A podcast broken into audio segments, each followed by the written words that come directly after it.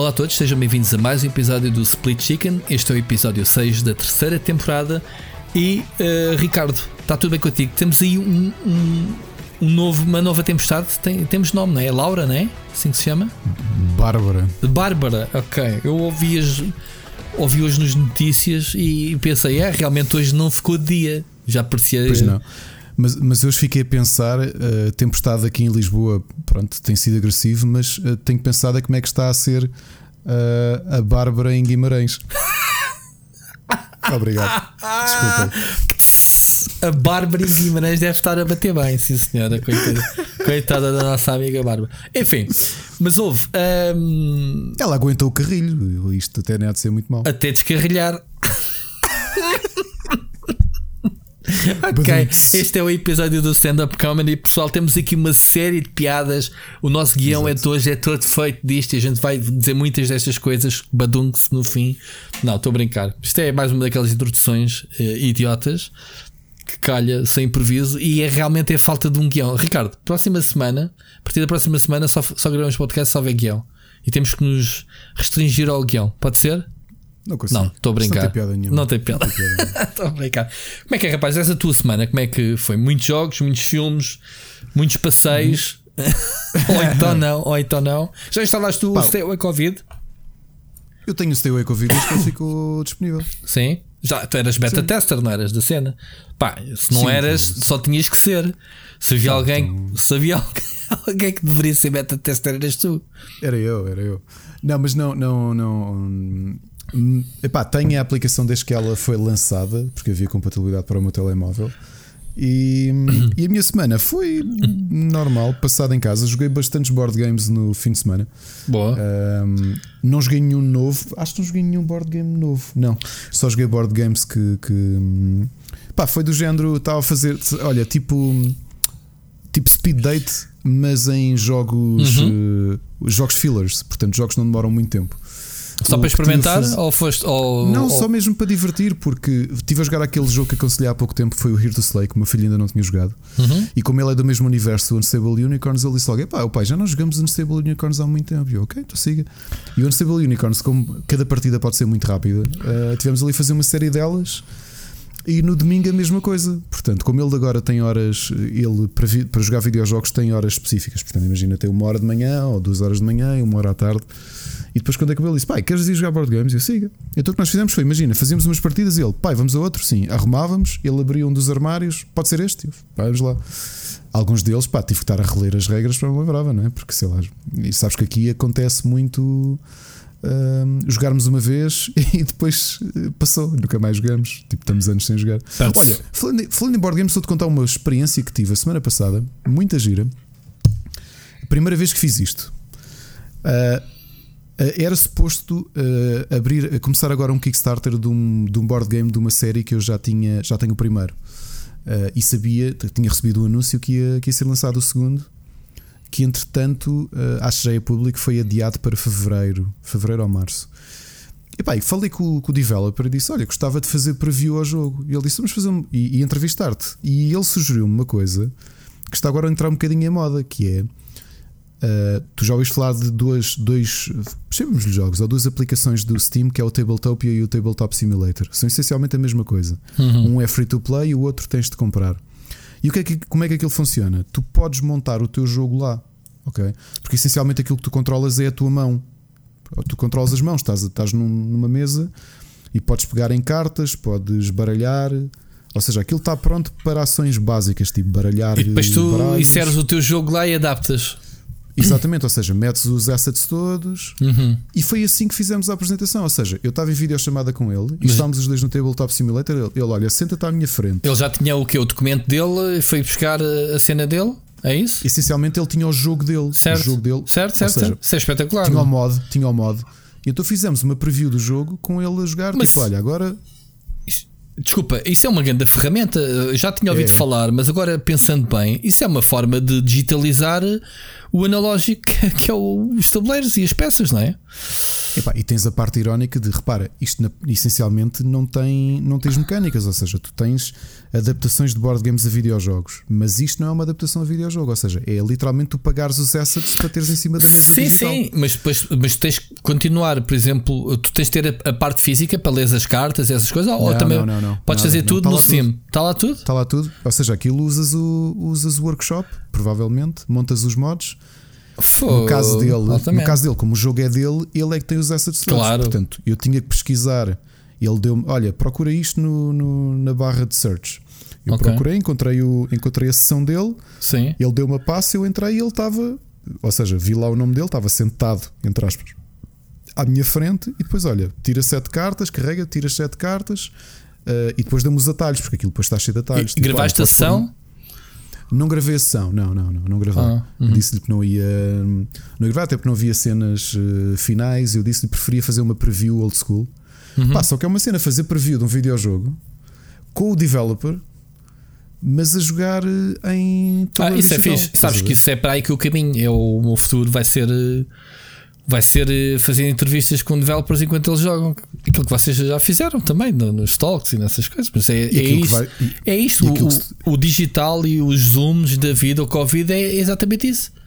Oh, Rui, eu, eu, ainda há bocado estávamos a falar. Eu sei que ainda não puseste o teu nome no calendário, mas essencialmente é o que tu vais fazer durante o IndieX. Ou seja, vais estar com developers a jogar os jogos deles com eles a ver. Olha, ainda não sabia, já é mais um, né? Pronto, mais uma, uma ajudinha no IndieX. é isso.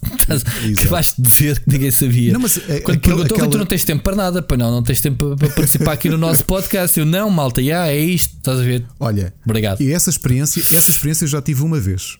E uhum. foi, foi, eu na altura, quando discuti com o Machado e com o Correio e com o Nuno Marcos sobre o que é que podíamos fazer do ponto de vista digital, uhum. um, até lhes dei esse exemplo que foi, por exemplo, olha, por ironia, não foi o mesmo jogo, mas foi um dos finalistas do IndieX 2019 o developer foi o primeiro developer com quem eu fiz. Não, tu é... daquele. Quando eu andava no Twitch, eh, eu fiz uma vez uma preview de um jogo com o developer ao lado. Sim, mas é fixe, era um jogo de estratégia hardcore e ele mandou mensagem tipo: Olha, o jogo é muito difícil, não quer jogar antes de, de, pá, de fazermos a sessão. E eu disse: Não, não, eu vou aprender o jogo contigo a ver. Yeah. E ele, pá, isso é muito arriscado porque o jogo é mesmo estrategicamente muito complexo, tens muito para ler. Eu acredita, eu vou, vou querer fazer isto ao pé de ti. E correu bem? Pá, correu muito bem. Ele até ao longo do, do, da sessão ia dizer: é pá, não houve, isto até é fixe porque para ele também foi bom. Ou seja, ele estava a ver alguém a aprender pela primeira vez, a aprender sem, com ele a ajudar o mínimo. Estás a perceber? Sim, também sim, deu sim. para ele testar. Esta, pá, o, o IndieX acho que vai ter essa parte engraçada, não só uh, fazendo. Eu, eu, semana para semana, vou revelando aqui algumas coisas Uh, mas isto já, já é público, eu já disse no. no, no não, não, claro, então estás à vontade. Não, não me lembro é tu teres dito publicamente que eu, que eu ia ajudar. Olha, uh, ups, pronto, pessoal, estás sempre a entalar. Estou a brincar, podes. Ah, já tinha dito, mas pronto. Um, o que é que o IndieX vai ter de curioso este ano é que os finalistas já estão todos uh, expostos, como devem ter visto, já acabámos de os anunciar. E. Hum, eu por acaso estou muito contente com, com, os finalistas deste ano. Tivemos menos submissões do que nos anos anteriores. Lá está, por não teres evento físico, não teres o dinheiro como prémio, uh, afastou muita gente. Ao mesmo tempo, eu acho que houve uma triagem muito grande, sabes? Não há dinheiro este ano? Nem um smallzinho, um Santos Termoço de não, não torresmo? Há, nada? nada? Este, ano, este ano não há concurso, é só showcase e há uhum. parte B2B, portanto temos 14 publishers a fazer negócio com os finalistas do IndieX. Ah, muito bom. para os portugueses isto é uma maravilha. Pá, estamos a falar da Humble Games, uhum. estamos a falar da Thunderful, é? os donos da, da Steam World Dig e do, do Sticky to the Man e afins. Ou seja, tens aqui muita editora muita editora hum, interessante que vai estar aqui a trabalhar connosco. A Tiny Build vai estar cá. A Tiny Build. A Tiny é? Build, muito bom. A Tiny Build, a Good Shepherd, a, uhum. a Super.com, a P-Cube. Oh, oh, epá, são, são 12 publishers que vão estar cá, em, em digital, obviamente, uh, a querer fazer negócio. Portanto, isto que nós já queríamos fazer fisicamente, pá, aproveitámos este ano para, para testar as águas, para ver se alguém tinha interesse. E uhum. digo já, Humble, lá está. Obviamente são todos interessantes, mas só aqui Humble Games, Tiny Build, Thunderful, Super.com já são P-Cube, já são editoras interessantes para, para se fazer negócio, né? Qualquer, uh, para, o, digo, para, de, para o a Devolver, talvez, não? Pá, eu já tentei, mas eles por acaso nunca tiveram muito interesse nisso, porque eles têm muitas submissões, sabes? Eu, há muita gente a, a ir ter com eles. Uhum. E, e, acho que eles nem nos, nos, eventos têm muito este hábito. Eventos até maiores do que o IndieX, obviamente. Mas tu se olhares para, para, para os finalistas, ainda há bocado tinha um. Estava a falar com o Bruno, Bruno Silva do, do IAD, e ele, ele estava a comentar isso, pá, que tinha visto os vídeos todos e achou. É de ano para ano, porque sente que, que a seleção fica cada vez mais uh, sólida. Um, eu também achei. E portanto, o que é que vai haver de diferente? Eu não eu, eu tenho uh, uh, o João Machado que me corrija depois no Twitter. Praticamente todos os jogos finalistas vão estar jogáveis durante 4 dias, ok? Sendo que desde dia 28 de outubro até dia 15 de novembro, sendo que de 12 a 15 vai ser mais intenso, vamos estar com sessões de hora a hora, o dia todo vamos, vamos estar a jogar com os developers. Uh, e quem diz nós, eu, o Rui Parreira, o João Correia, o Nuno Marques, uh, lá, o Marcos Janeiro. Sabes tu mais que eu, eu não sei de nada, não sei que jogos, é não sei de ouvir, olhei para nada. Tens de olhar, tens de olhar, tens de escolher, tens de fazer, tens de ir lá fazer shotgun. Eu, eu quero, já fiz shotgun eu, uns quantos eu jogos. quero os melhores, eu quero só, só quer coisas boas. Se é para jogar Exato. treta. Não, há, não, não, jogas, não jogas treta. Olha, posso dizer uma coisa para quem ainda não viu os finalistas: há um jogo que nós só vamos poder fazer. Uh, uh, é melhor só fazer stream à noite. O jogo é brutal. É brutal? É, é terror? É terror, mas. Uh, eu diria que é assim um. um e não podes dizer o nome? Ou não? Posso, posso chama-se Lust from Beyond. É de, é de terror mas com coisas muito orgânicas e muito sexuais. Fazem lembrar as pinturas do, do, do, Giger, um bocadinho no pior. HR Giger, ok.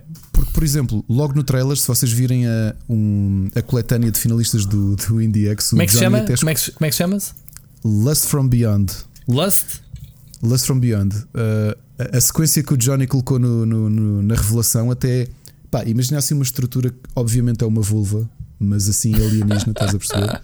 Assim do tamanho, sei lá, do tronco de uma pessoa e depois vês o protagonista, que aquilo é na primeira pessoa, a meter assim as mãos para tirar qualquer coisa lá dentro.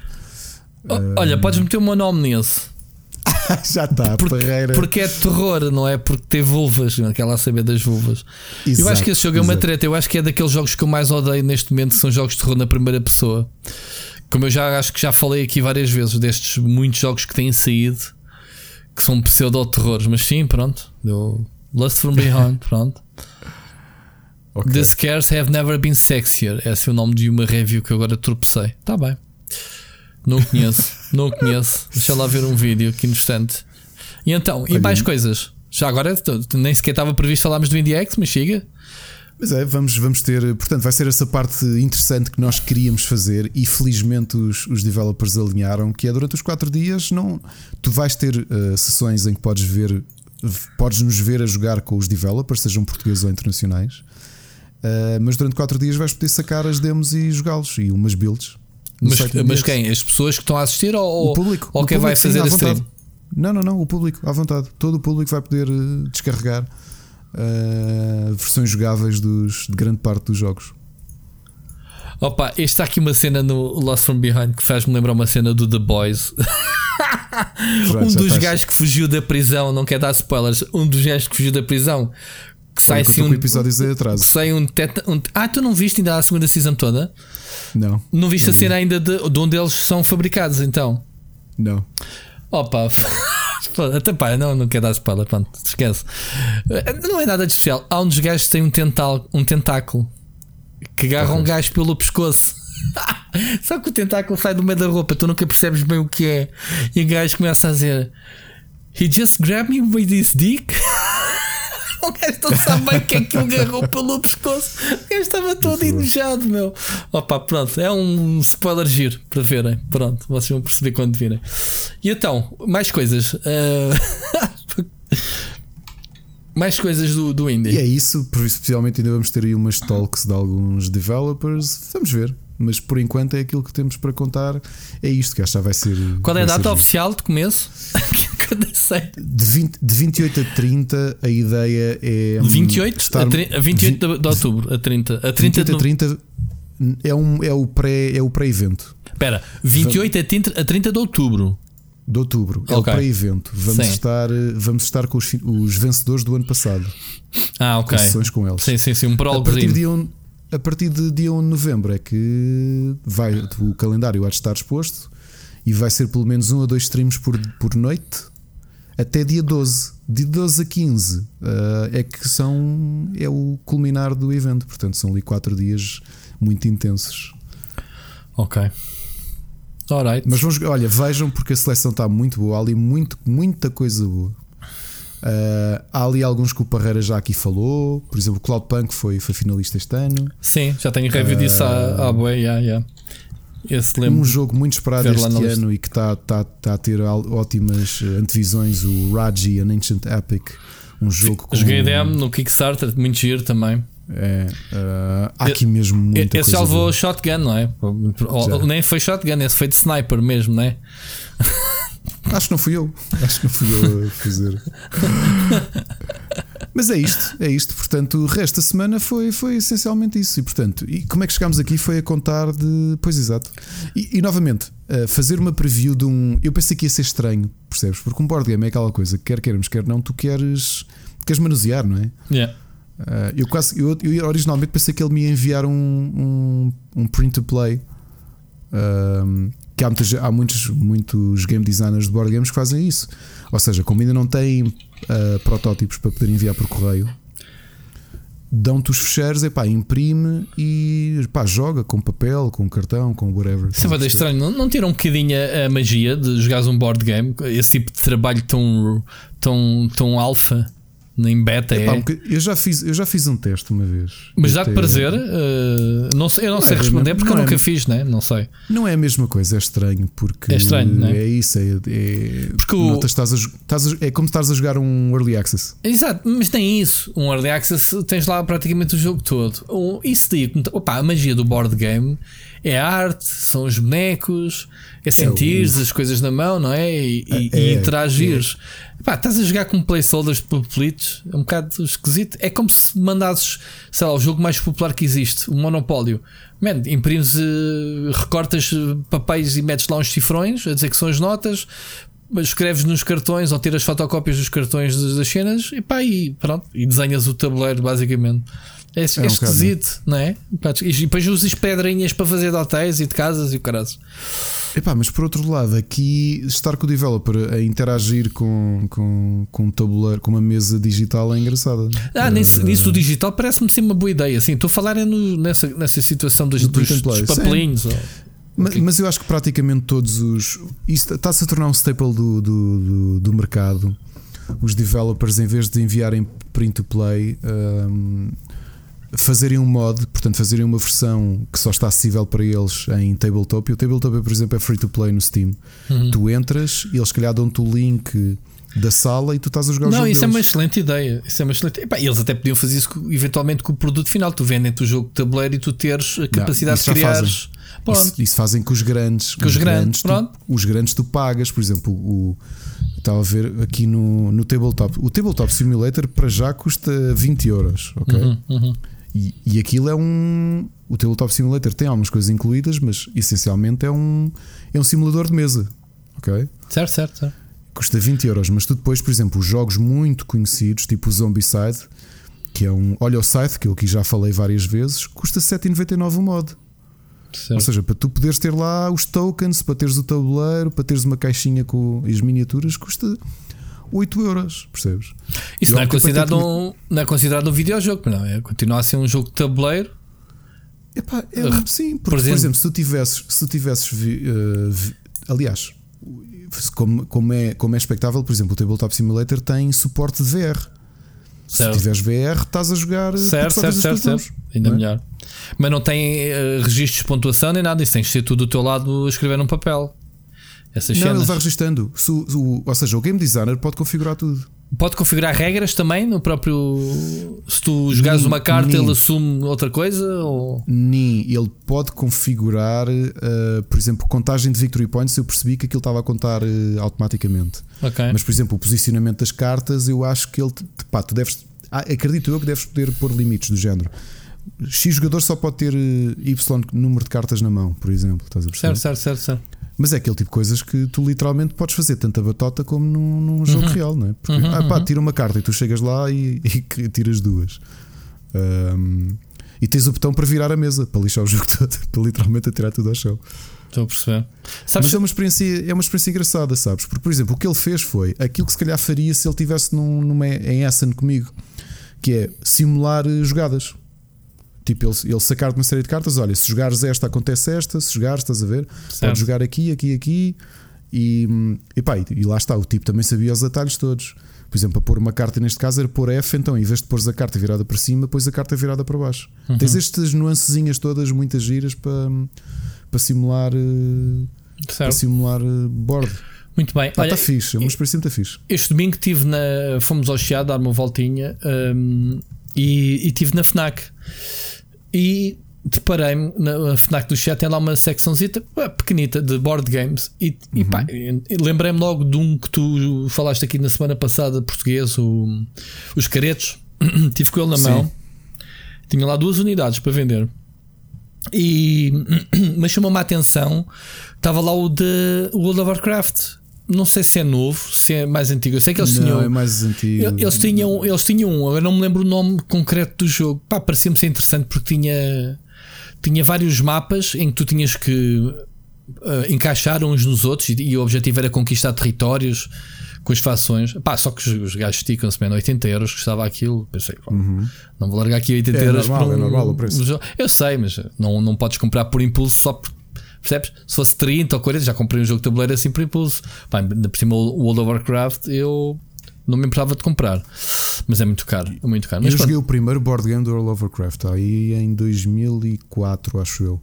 Uh, fizemos uma playthrough porque o setup do jogo 2004 primeiro saiu, saiu o WoW mesmo, o jogo. Não terá sido 2000 depois? não, 2005, foi muito pouco depois do lançamento do jogo. Ok. Não quero estar aqui a mentir, uh, estou aqui a tentar mais ou menos fazer a timeline de quando é que estive em minha casa a jogar isto. Sim, o jogo explodiu, ou explodiu logo de início, portanto é normal que eles depois tivessem logo expandido para collectibles e, e- e- jogo de tabuleiro. Eu lembro sim que há muitos anos que existia. Agora este eu não sei se era uma versão nova, como eu Olha, não percebi pelo nome. 2005 é o- 2005, é o- então foi logo o é. ano a seguir. Ok. Foi logo no ano a seguir. Uh, epá, foi assim o primeiro jogo grande, grande que eu joguei. Ou seja, isto foi até antes de, de board games serem verdadeiramente um hobby. Uh, porque o, o meu amigo que comprou o World of Warcraft foi porque ele era doente por World of Warcraft e comprou o, o jogo. E era daquelas coisas, pá, sei lá, nós encontrámos mais vezes para jogar uh, Super Smash Brothers e afins do que propriamente jogos de tabuleiro. E, e experimentámos este, só que eu lembro-me de termos feito um setup que demorou. Pá, só o setup na altura também não tínhamos ainda grande ginástica. Agora é- estamos muito rotinados, percebes? Já, já rapidamente montas um jogo. Uh, Lembro de termos demorado para aí meia hora só a pôr as coisas todas em cima da mesa e ah, o que é que é para pôr onde? E, estás a perceber? Pois. E depois jogámos e o jogo demorou para aí 3 horas. O que, é, o que é aborrecido e, e agora já, já eles têm, têm facilidade em, em int- introduzir logo no jogo. É o tempo que demoras a aprender, e não sei o que, quase que é o fim Claro. da sessão. Vai, malta, temos que ir embora. Acabou, nem sequer completas um jogo porque tiveste a aprender a jogá-lo, não é? É um bocado. Tem esses, se não, ou vais mentalizado de que tens de ter horas pela frente, ou então é complicado. depende, eu, eu, já, eu faço isso. Eh, eu acho que à medida que tu vais ficando mais embranhado no hobby dos board games, faz o, por exemplo, eu comecei a fazer isso, mas um amigo meu, aliás, um amigo, um dos amigos mais próximos de Marcos Janeiro, é que digamos que me ensinou a fazer isso, porque ele, ele faz. Pá, imagina que vamos ter uma sessão de jogo, ok? Eu combinei contigo e tu vens cá à casa, que não, que não vai acontecer tão cedo, mas que, que vinhas cá à casa e íamos experimentar um jogo muito grande que eu nunca tinha jogado. Uh, o, que esse, o que esse nosso amigo Pedro faz, e eu também já comecei a fazer, é fazer uma mini playthrough sozinho.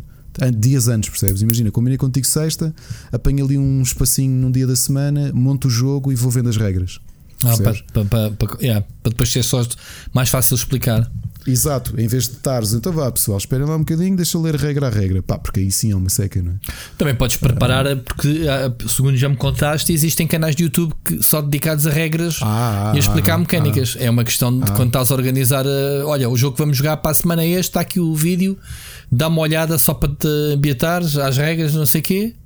Que é eu para não, não vês tábula já rasa tirei dúvidas em canais de em YouTube. assim. canais assim. Pois, eu acho que sim. Pá, estou a fazer setup, imagina, está ali um problema numa, numa, num- numa regra ou normalmente uma coisa também que os board games têm, porque lá está, o mercado é um bocadinho é mais pequeno, okay, é muito mais pequeno que, os, que o de videojogos, portanto é mais fácil os developers estarem com um contacto direto. No Board Game Geek, se tu colocares uma pergunta eh, sobre um hum, jogo, respondem o eventualmente. parar de ir lá responder e dizer assim: Olha, quando eu escrevi isso é pensado assim, ou yeah. tens razão, se der temos que clarificar essa regra, yeah. mesmo que o jogo já lançado, ok? Uh, e, e fazem upgrades exemplo, ou depois é nas edições seguintes? Ou a malta isso... sugere, um, pá pessoal, a partir de agora considerem isto. Nem, nem, nem sempre os jogos têm segunda. Ah, e o pessoal segunda... emenda nas regras, mete lá tipo um post-it com essa nota? Sim, faz tipo house certo. rule. Olha pessoal, isto aqui okay. é para fazer não sei o quê, tipo patch à mão. Ok, ok, percebo, percebo. Ah, isso é fixe, nem, nem tinha pensado nisso.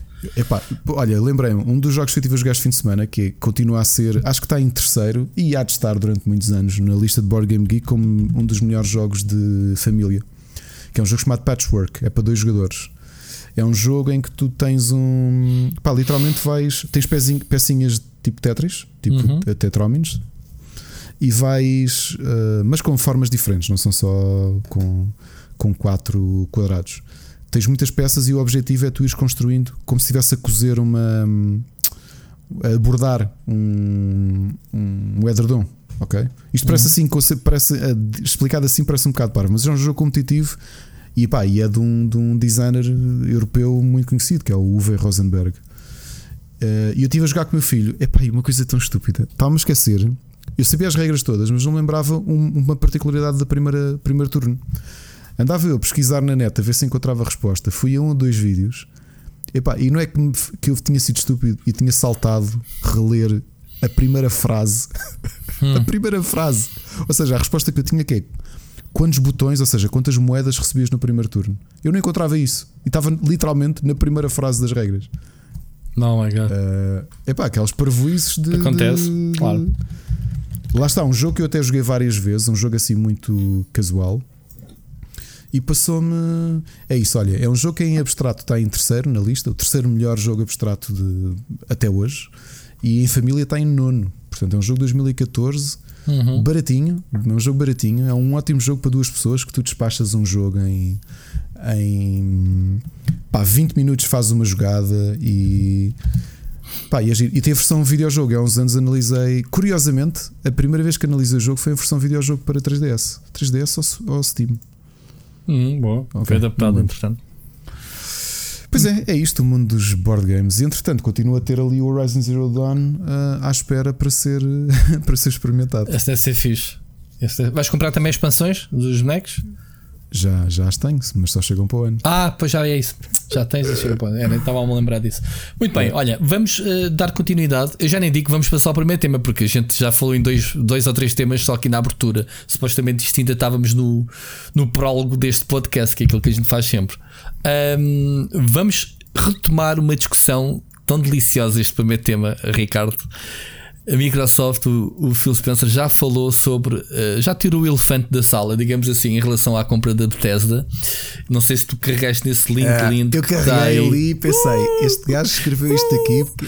Uh, tão lindo. Olha, eu digo já, eu vi isso e meti, ok, isto temos que falar sobre isso. E já vieram duas ou três pessoas do Twitter a dizer uh, Parreira 1, Ricardo 0.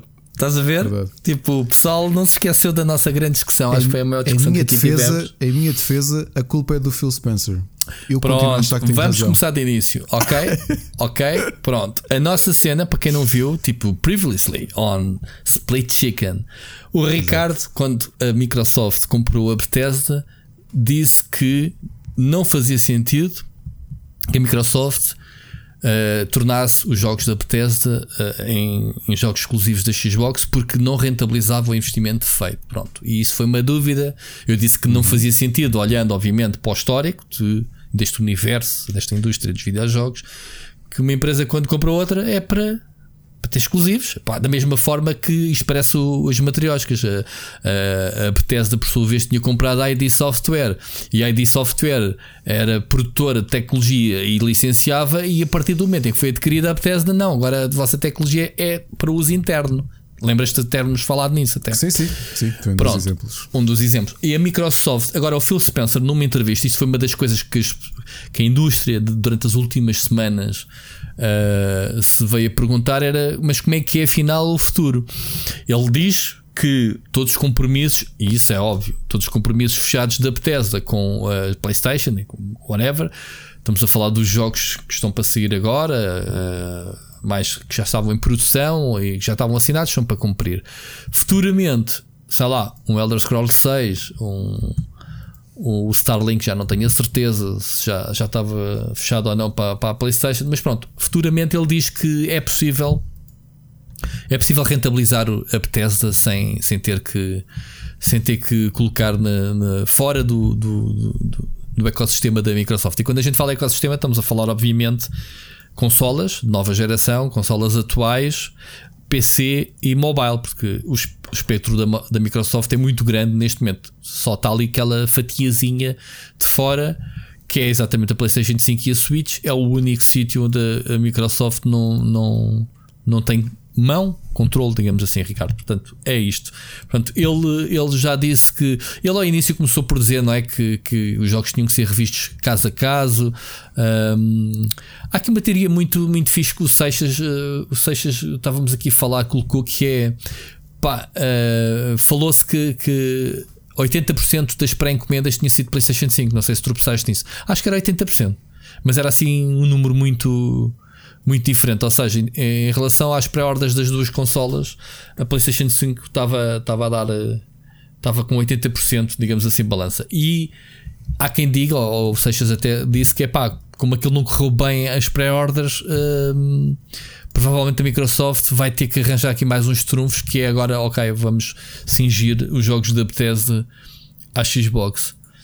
Pá, a gente continua a dizer que o Phil Spencer não quer vender consolas, não é? Portanto, é estúpido, estamos uh, constantemente a, a martelar nesta guerra quem é que vende mais, quem vende menos. Se a Microsoft quisesse vender consolas, não, não teria os seus serviços, não, é? não teria o Game Pass, não teria claro. o Xcloud, não teria todo o interesse em meter os jogos no PC e consola, em mobile, não é? Ricardo, o que é que tu dizes em relação a isto? Epá, repara, uh não estou aqui a dizer que. Não estou aqui a defender. Primeiro lugar, tens que dizer que perdeste a aposta. Não, não perdi, porque o Phil aquilo que diz é. Perguntam diretamente: achas que é possível rentabilizar o investimento não pondo nas outras consolas? Uhum. E ele uhum. diz: Eu acho que é possível. certo. Isto não quer dizer que ele vai fazer isso. Claro, claro, claro. É? claro. Não, que é possível, ele, diz, não, ele, diz, ele, ele diz mesmo à frente para, uh, dizendo, dizendo diretamente, respondendo à questão colocada, ok? Um, quando ele diz que há muita gente que pode jogar no Xcloud, no PC, no Game Pass, na consola, uh, que não tem que, que ir. não tem que ir colocar os seus jogos em outras plataformas que, que não são eles que suportam diretamente. Ou whatever that means. Ele acaba assim a frase. Claro. Isto não quer dizer que ele não assine que, com a PlayStation e que haja interesses. É, pá, se a Sony se chegar à frente. Então eles dão aqui o exemplo com o Deathloop, que era exclusivo PlayStation 4 antes da aquisição, portanto, o novo jogo da, da Arkane Studios Sim, e, que se vai manter. Vai se manter exclusivo PlayStation 4, o que já aqui uh, diz tudo sobre o cavalheirismo do, do, do, do Phil Spencer, assim como o, o Ghostwire Tokyo, uh, que é supostamente o novo jogo de terror do do Senji Mikami, né? Do, Olha, novamente, eu gosto do Evil Within. Eu gosto, eu gosto dele, mas eu nem lhe chamaria cavalheirismo, eu, eu chamar-lhe contratos. Chamaria-lhes quê? Contratos, não é? Porque... Caratos? Taratos? Não percebi. Co contratos. Não é? Ah, contratos. contratos. Tenho a obrigação legal de o fazer. É pá, certo. Uh, sim, ok. É, são contratos que estão fechados, ok. Sim. Não, business is business. Portanto, tu, quando compras, uh, quando fazes uma aquisição destas, tens que ver o que é que está espalhado pela mesa, não é? Tens que ver todos claro, os assets, tens que ver o que é que estás a comprar, obviamente, não é? Tal como falámos no outro dia, uh, o pessoal só olha para os estúdios e para os jogos, não olha para a tecnologia, certo? O gajo com certeza que soube quando comprou a Bethesda que também comprou tecnologia, comprou o motor da ID Software, né? Portanto, claro. tudo faz parte do package e, e, e, da mesma forma que fazem parte os compromissos já estabelecidos. Mas pronto, este assunto nem vale a pena estarmos aqui a, a esticar. Portanto, uh, ficou no ar então que, que provavelmente Elder Scrolls, futuros Fallouts e essas coisas. Não pode jogar na PlayStation 5, mas pode jogar no PC, por exemplo, se não for jogador de Xbox. É aquela abertura que ele tem, tem feito. Olha, hoje temos quatro mensagens de ouvintes. Portanto, eu quero dar Uh, agradecer em primeiro lugar e dar os parabéns às pessoas que mandaram. Uh, eu ainda fiz algum teasing, hoje queria trazer cinco para fazermos praticamente este programa só à conta de, de, mensagens lançadas pelo pessoal. Mas eu não pedi nenhuma, tirando a quarta mensagem que já foi depois de eu ter feito este apelo. Portanto, recebemos assim três, assim, porque sim, hoje, o que foi fixe. Uh, vamos ouvir a primeira do, do Bruno Fonseca, Ricardo. Ora, saudações galináceas. Antes de mais, uh, eu queria fazer uma reclamação por estes mini episódios que vocês têm feito, que nunca mais chegaram às 3 horas, quer dizer, tem, tem, tem sido uma desilusão. Um, e espero que uh, no futuro consigam corrigir isso. Um, eu tenho aqui um desafio e uma pergunta, ambos para o Ricardo. Um, portanto, o desafio é o seguinte: uh, Ricardo, eu da próxima vez que for a Portugal, eu comprometo-me a pagar-te um almoço se tu vires o Blade Runner 2049 e não gostares muito do filme. Ok? Fica aqui o compromisso.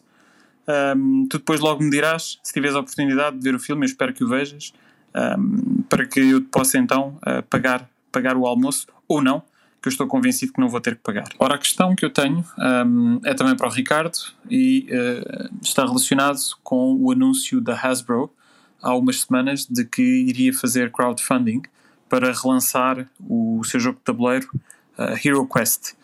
Portanto, um, esta situação está envolta em alguma, em alguma polémica, uh, porque decidiram utilizar um site de crowdfunding próprio uh, e a nível de distribuição parece estar limitado aos Estados Unidos, uh, Canadá e alguns países um, na Europa. Portanto, eu gostaria de saber qual é, é a opinião do Ricardo sobre o jogo e sobre a, a campanha de crowdfunding.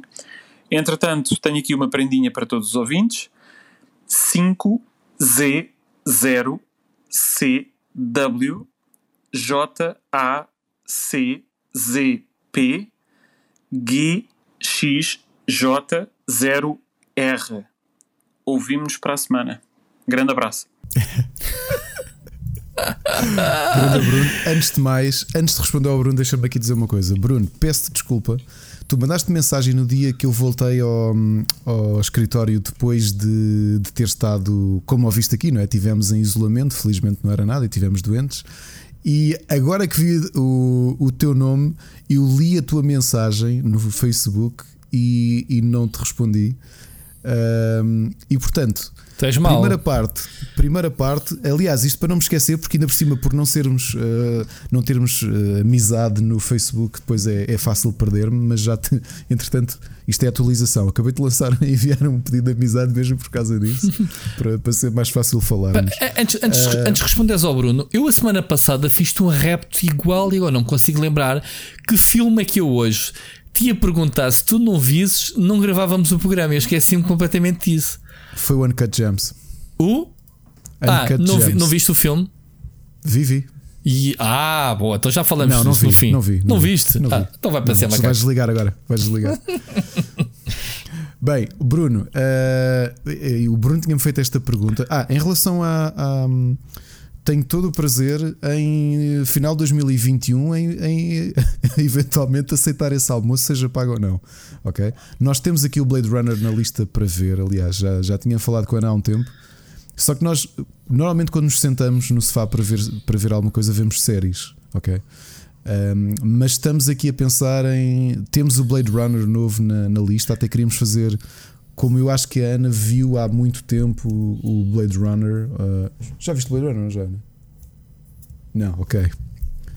Uh, não, não façam bashing, uh, uh, não vão chatear É uma vergonha. Eu estou aqui a fazer rolais tipo, e meter a mão na Exato. cabeça. Tipo, como é que é possível? Estes Pá, putos, acontece, acontece, estes putos, man, dá, dá. Pá, a única coisa parecida que eu tive foi perguntar às minhas colegas se tinham visto os Goonies e os Gremlins. E, e pá, eles nem sequer são do tempo do Senhor dos Anéis chegar ao cinema. Portanto, é para tu veres a juventude com que eu trabalho. Tipo, okay, não, get não, the fuck é out of here mesmo. Tipo. Não é o caso. O Blade Runner por acaso passou-lhe, mas eh, já tínhamos pensado aqui em fazer um. pá, ver os dois seguidos. Mas, mas sim, vou, vou, vou fazer essa experiência e logo te digo se, se vou-te ser honesto, se, se mereço o almoço pago ou não. em relação ao Hero Quest, um, para quem não sabe, o Hero Quest um, era um jogo da MB, era, não era? Uh, até estou aqui a ver. Exatamente, era um jogo da MB, um jogo do final dos anos 80 um, que continua a ser um dos grandes clássicos. Porquê? Porque numa altura em que uh, praticamente tudo o que existia de board games eram os clássicos, não é? Os uh, Monopólios, os Cluedos, os Game of Life e afins. A MB lança um jogo. Primeiro que a capa, obviamente, quem não vê o Conan the Barbarian ali naquela capa uh, está, está enganado. E era um, era um RPG barra dungeon crawler. Portanto, imagina, era uma espécie de introdução com miniaturas e tudo. Isto vendido para o público geral. Ok? Imagina o que é, tu, tu, no final dos anos 80, no caso de Portugal, não, não, não sei se, se, o jogo foi vendido cá ou não, mas nos Estados Unidos estás no, no supermercado, na lista onde tens o, o. Como é que se chamava? A operação, não é? Aquele que tu tinhas uhum. o, o boneco que apitava o nariz, mas, tinhas o. E de repente tens o Hero Quest, que é um. E tinhas é o, tra o Traga-Bolas também?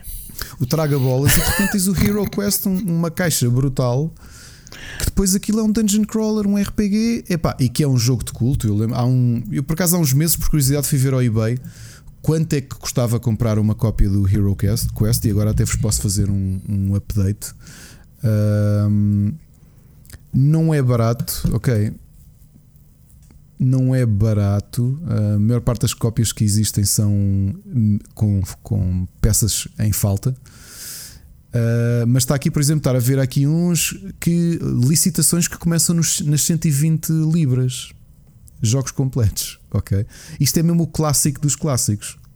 Hum. Não é tão caro, obviamente, como o Dune. Já aqui falámos do Dune, que este que o ano passado teve um remake uh, pela Gale Force 9. Mas o Hero Quest, que teve algumas expansões também, as expansões mas, são caríssimas. Mas este que o okay? Bruno fala é. no crowdfunding então, é, é, uma, é um remake desse Hero Quest? É um remake um, que a Hasbro, a Hasbro acho que tem, a, tem os direitos, os, as propriedades intelectuais da MB, não é? Da velhinha MB. Quem não se lembra do logotipo da MB, lembras-te? Era só um MB vermelho e azul. Sim, sim, sim. Um, e, e que estão seriamente a pensar em fazer, fazer o Kickstarter. Um... Pá, mas diz-me uma coisa, eu, isto, isto faz-me alguma confusão. Porquê um Kickstarter? Porquê crowdfunding? Uma empresa como a Asbro não tem dinheiro para se financiar ou, ou isso é, é para usar a ferramenta para, para testar o interesse das pessoas, ao fim e ao cabo? Eu acho que deve ser mais isso, porque, por exemplo, a campanha, o mínimo que eles querem chegar é um milhão. Essencialmente, eles querem transformar a campanha em pre-orders. É tão simples quanto isso, ok? É tão errado. Uh, Epá, eu, a mim aborrece-me bastante quando vejo gigantes de indústria uh, a usar essas ferramentas que deveriam ser usadas pelo pessoal que não tem meios de financiamento para, para fazer isso, mas pronto. Digo isto a nível geral. Na notícia, na notícia que, que, o, que o Polygon fez no final de setembro sobre isto, contava que, por exemplo, há expansões tão raras, tão raras, porque depois as expansões traziam miniaturas, traziam, uh, sei lá, uh, pequenos bocadinhos de cenário para as cavernas e para, para as dungeons. Uh, o mais caro foi agora foi uma vendida há umas semanas 810 dólares, uma expansão do Hero Quest, percebes? Porque de repente há muito tens pouco. este há pouquíssimas cópias e pouquíssimas cópias em, em bom estado com as coisinhas todas, percebes? Com as cartas todas. E lá está, a realidade é que tu olhas para o Hero Quest e o Hero Quest está muito à frente do seu tempo, estava muito à frente do seu tempo. E eu nem sei, eu não conheço o suficiente do, do sucesso ou não do Hero Quest para perceber que se calhar ele, dentro do, de uma gigante como a AMB na altura, não sei se ele foi assim, teve um sucesso assim tão grande. Se calhar, por primeiro, acredito que ele fosse um bocadinho mais caro que os outros jogos e que era. Epá, saltava. Repara, isto é o, o, o mercado dos board games como tu os vês nos dias de hoje, mas em 89, estás a perceber? Yeah. O mercado não estava preparado para isto. Não, não acredito que o mercado estivesse preparado para, para, para isto. Um, e, é, e o que é que eles estão a dizer? Por exemplo, um, acho que eles querem começar. O preço de uh, pre-purchase do Hero Quest está de por menos de 100 dólares não há de ser, só a caixa base, ok? Uh, mas já estou a ver que de certeza eles vão estar aqui com ideias de lançar uh, tiers de, de Kickstarter. Uh, o, o assim, Bruno estava a dizer da, da polémica do eles têm uma, um crowdfunding proprietário. Não soubeste Não percebeste o que ele disse? Não, essa parte não percebi. Essa parte não percebi. Ele estava a dizer que eles tinham uma, um sistema de crowdfunding deles. proprietário sim que não estava aqui bem no goto do pessoal. É capaz. Eles já tinham tentado uma coisa parecida. Um, crowdfundings, por exemplo, o Polygon já tinha feito notícia disso uh, o ano passado. O Machado é que me chamou a atenção. Para quem viu o Transformers The Movie, uh, com, que foi um, esse, esse filme emblemático, o vilão, o Unicron, que era um Transformer gigante, que era um planeta. Um, a Hasbro tentou fazer uma versão, uma versão deluxe do, do Transformer em crowdfunding e a base eram 775 dólares. Sim. Ok. Malucos. Um, que eles, como é que eles diziam que era the biggest, uh, biggest toy ever made. Acho que é isso que eles queriam dizer. Nem sei qual é que era o tamanho. Mas pá, a Hasbro já tem um bocadinho esta lógica de. ou este hábito de. Epá, de tentar fazer crowdfunding às coisas deles, não é? Eu, e eu percebo o que é que tu dizes, é teres um gigante que facilmente avança ali os, o, o, milhão do Hero Quest. É, para mim, isto é mais marketing do que outra coisa. Porque imagina, olha para o caso da Polygon. Será que se a Hasbro não avisasse que ia fazer um crowdfunding para o Hero Quest, eles fariam uma notícia sobre o Hero Quest? Pois. Se fosse só, olha, a Hasbro vai lançar o. Vai lançar o Hero Quest. Okay. Yeah. E é isso. Uh, o Kickstarter da Hasbro chama-se Haslab. Olha, oh, o, só a por plataforma. Okay. Sim. Só por curiosidade, uh, fazer um update, porque o, o, crowdfunding da Hasbro ainda está a correr, o do Hero Quest. Eles criam um milhão, faltam 18 dias para terminar o Kickstarter e vai em 2,5 milhões perto okay. de 2, Há interesse. milhões. Há interesse. Já triplicaram. Neste momento, neste momento, tem dois tiers. Tem um tier, tier básico que custa 99,99, 99, eh, que é só o jogo base. E depois tens o. Tens a versão com duas expansões que custa 149 dólares. Um, e pronto, e o, o, sistema de Kickstarter existe, portanto, eles foram desbloqueando miniaturas à medida que foram chegando a patamares de investimento e tudo isso. É assim, já está. Queria um milhão, 2.5. Está feito. Está feito. Percebes? Muito bem. Vamos já avançar. Agora, só por curiosidade, diz, diz. que falamos de board games, o Machado tem andado doido à procura de um jogo que isso eu acho uma tristeza. Como é que acontece?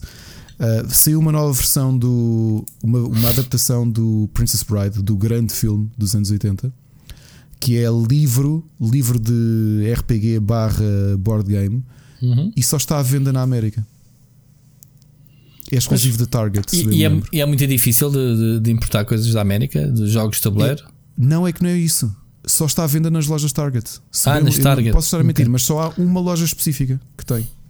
Ou seja, é, acho que foi a USA Poly que fez o jogo para vender na. Epá, imagina, como sair um board game que só é vendido na, na Vorten.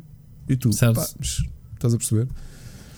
Uh, pá, o, eu já disse ao Machado que mais, se ele quer muito o jogo, o mais provável é acontecer é eventualmente ele ter que comprar eh, a malta em segunda mão, seja novo ou não. Ou seja, a malta depois vai para o Board Game Geek fazer uma espécie de scalping de. Ou, ou alguém, ou alguém que, que vá aos Estados Unidos e compre lá o jogo, a não ser que esgote, não sei. Pois também não sei qual é que é a tiragem. Mas isto, lá está, os board games têm esta coisa curiosa que nem se, nem se coloca no, no nos videojogos. Não é? Já viste que é um videojogo que ah, este videojogo só está à venda. Na... Sim, certo. Estás a perceber? Certo, certo. Enfim. O acesso é, é, é tramado. Vamos continuar. Olha, eh, Siga. uma pequena notícia, isto não é nada de bombástico, portanto, a Blizzard acaba de anunciar que vai descontinuar o StarCraft 2, ou melhor, vai deixar de desenvolver novo conteúdo. Estamos a falar de um jogo já com 10 anos, não é? Um, eles dizem Mas que. eles chegaram a fazer conteúdo para o StarCraft 2? Pronto, és daqueles que não não gostam do, do, StarCraft 2. A Blizzard tem feito epá, aqueles conteúdos tipo generais e, e, e cenas. Pá, para mim não me interessa pessoalmente, não é conteúdo de história, são conteúdos mais para, hum, para os modos multiplayer e essas coisas todas. Portanto, os Commanders e War Chests, que eu nem sei o que é uh, que eles dizem vão continuar e, e, vão continuar a fazer as seasons, tal como o Diablo, o Diablo 3 continua, continuas a ter seasons, não sei de quanto em quanto tempo, já não me lembro, mas já vai para aí na season 20 e tal. Uh, que, que, vão, vão introduzindo algumas coisitas, eh, baralham as cartas e dão outra vez. StarCraft 2, uh, eles vão continuar a suportar o jogo. Atenção, porque Blizzard até hoje ainda encontra se calhar patches para o Diablo 2 e, e sei lá para o primeiro Warcraft. Portanto, eles são malucos, têm pessoas uh, a trabalhar nessas coisas. Aqui a questão é mesmo do género, pá, temos que concentrar a equipa uh, em próximos projetos e, portanto, vamos. Não sei se eles estão a pensar fazer o StarCraft 3 ou o que é que vai acontecer no futuro desta, desta série. Um, mas estamos a falar do StarCraft 2, que é um dos jogos mais uh, jogados, pelo menos na Coreia, em termos de esportes. É um jogo muito forte nos esportes. Não tem a mesma projeção que tem atualmente um Counter-Strike ou um LoL, uh, mas uh, StarCraft 2 continua a ser muito forte competitivo. Portanto, é uma nota, não sei se queres comentar se achas normal, não. se não achas, se achas que a Blizzard está a mudar. Acho, estou só ansioso pelo StarCraft 3 que há de ser vendido em 5 uhum. partes, partes sete? diferentes. Okay. É. Olá, eu, eu não sou contra a trilogia de StarCraft 2, meu. Porque os jogos acabaram por se tornar standalone. Uh, mas os jogos são gigantes, têm conteúdos próprios, cada, uma, cada campanha corresponde a um jogo completo. Ouça, oh, Rui, o que eu não gostei foi do, o que eu não gostei foi a diferença de, por exemplo, a qualidade de enredo de um para o outro é brutal. Ah, a qualidade foi para, é esticar, é foi para esticar uh, um bocado o peixe nos. Claro. Nos, pá, peixe, não sei que é que eu gostei é que muito. Ainda, é que ainda muito. hoje, se, se, me perguntares uma missão do 2, do eu não me lembro, mas lembro-me de montes de missões do 1. Um. Não te lembras de é missões do, do Ghost andar lá de sniper? Hum. A sniper pessoal? É, ou, ou então quando a. Um, quando o Queen of Blades se transforma, essas coisas. Isso vem do primeiro, sim. Estou a ver quando eles. Quando. quando como é que se chama a personagem? Uh, Ryan. Ragnar. Ryan, não me recordo agora o nome da personagem que a gente controla. Um, que encontra outra vez. Epá, há momentos giros no, no StarCraft 2. Agora, podias ver a dizer assim: ah, fogo, para ter eh, acesso à coleção completa de StarCraft 2 tive que esperar não sei quantos anos de intervalo entre os jogos. Epá, assim. Isso é mesmo a Blizzard a fazer um It's Done, não é? Tanto que eles agora adiaram, curiosamente, adiaram a expansão do World of Warcraft para supostamente final do ano, sem uma data incerta, mas mantiveram, tanto quanto eu percebi, à venda a edição de colecionador da expansão. Sabias disso? Aí pessoal, há pessoal que comprou já a expansão do World of Warcraft. Eles mantiveram os planos de lançamento, só que não jogam aquilo, já têm o conteúdo. Porque eu vi okay. montes, de, montes de pessoal a fazer unboxing da, da caixa. Eu estou a dizer, eu estou à espera, porque a Blizzard já me contactou uh, a perguntar se eu queria testar a expansão e provavelmente para vir direto da Blizzard e não, e não vir da Ecoplay, por exemplo, para vir direto deles, normalmente é porque vão mandar a edição de colecionador ou eventualmente. Uhum. Mas não, ainda não sei quando é que é, porque o jogo ainda não, não sei. Mas há pessoal que tem. Como é que é possível ter? Já compraram? Já está nas lojas? Estás a ver? Um, mas pronto, isto do StarCraft 2, eh, pá, a Blizzard a concentrar uh, talento, digamos assim, ou recursos onde são precisos, a arrumar um bocado a casa. É normal acontecer. Que é que achas? No ambiente de Epá, devem, estar, devem estar a redirecionar eh, esforços para outra coisa qualquer. Ou achas que a Activision que anda lá por trás a dizer vá, vá, vá, comecem lá e cortar nas despesas? Pode ser um mix dos dois. Esse jogo já se há bem da tempo, já é bem da velho. Vá, façam lá coisas novas. Se der é um mix dos dois. Um mix dos dois, não é? Muito bem, olha, vamos, hum, vamos ouvir mais uma mensagem e hoje é, era quase, quase conseguimos fazer um programa só à conta dos miminhos, à conta do pessoal. Vamos, uh, vamos ouvir agora a mensagem do João Machado, está bem? Boa noite, meninos. Como é que estão nesta bela noite de chuva intensa e do dia inteiro que pareceu noite porque está escuro para caraças? Queria mandar-vos um abraço uh, que ainda não tinha falado nesta nova temporada. Quero dar os parabéns ao Rui por ter feito o melhor vídeo do Mario Kart com os carrinhos telecomandados que eu vi e vi vários, mesmo a nível internacional, não vi nenhum que eu tivesse gostado tanto como ele. Portanto, esta mensagem é só para mandar os parabéns ao Rui Pereira. Segunda mensagem de hoje é uma recomendação para aquelas pessoas que, ao contrário do Ricardo, ainda veem televisão a sério, daquelas com canais e essas cenas, recomendo vivamente na SIC Radical o programa Alone, em que algumas pessoas são deixadas nos confins mais remotos da Terra. A temporada que começa hoje, eh, eles são deixados na Mongólia. Com 10 objetos à escolha deles, meia dúzia de peças de roupa, uma lona e ganha quem sobreviver mais tempo. E isto não é o Survivor, não há cá prémios, não há cá nada. Eles estão literalmente sozinhos e têm que sobreviver da maneira que conseguirem. É um programa, é o melhor reality show que eu conheço e recomendo que toda a gente veja desde o início até agora. Abraços.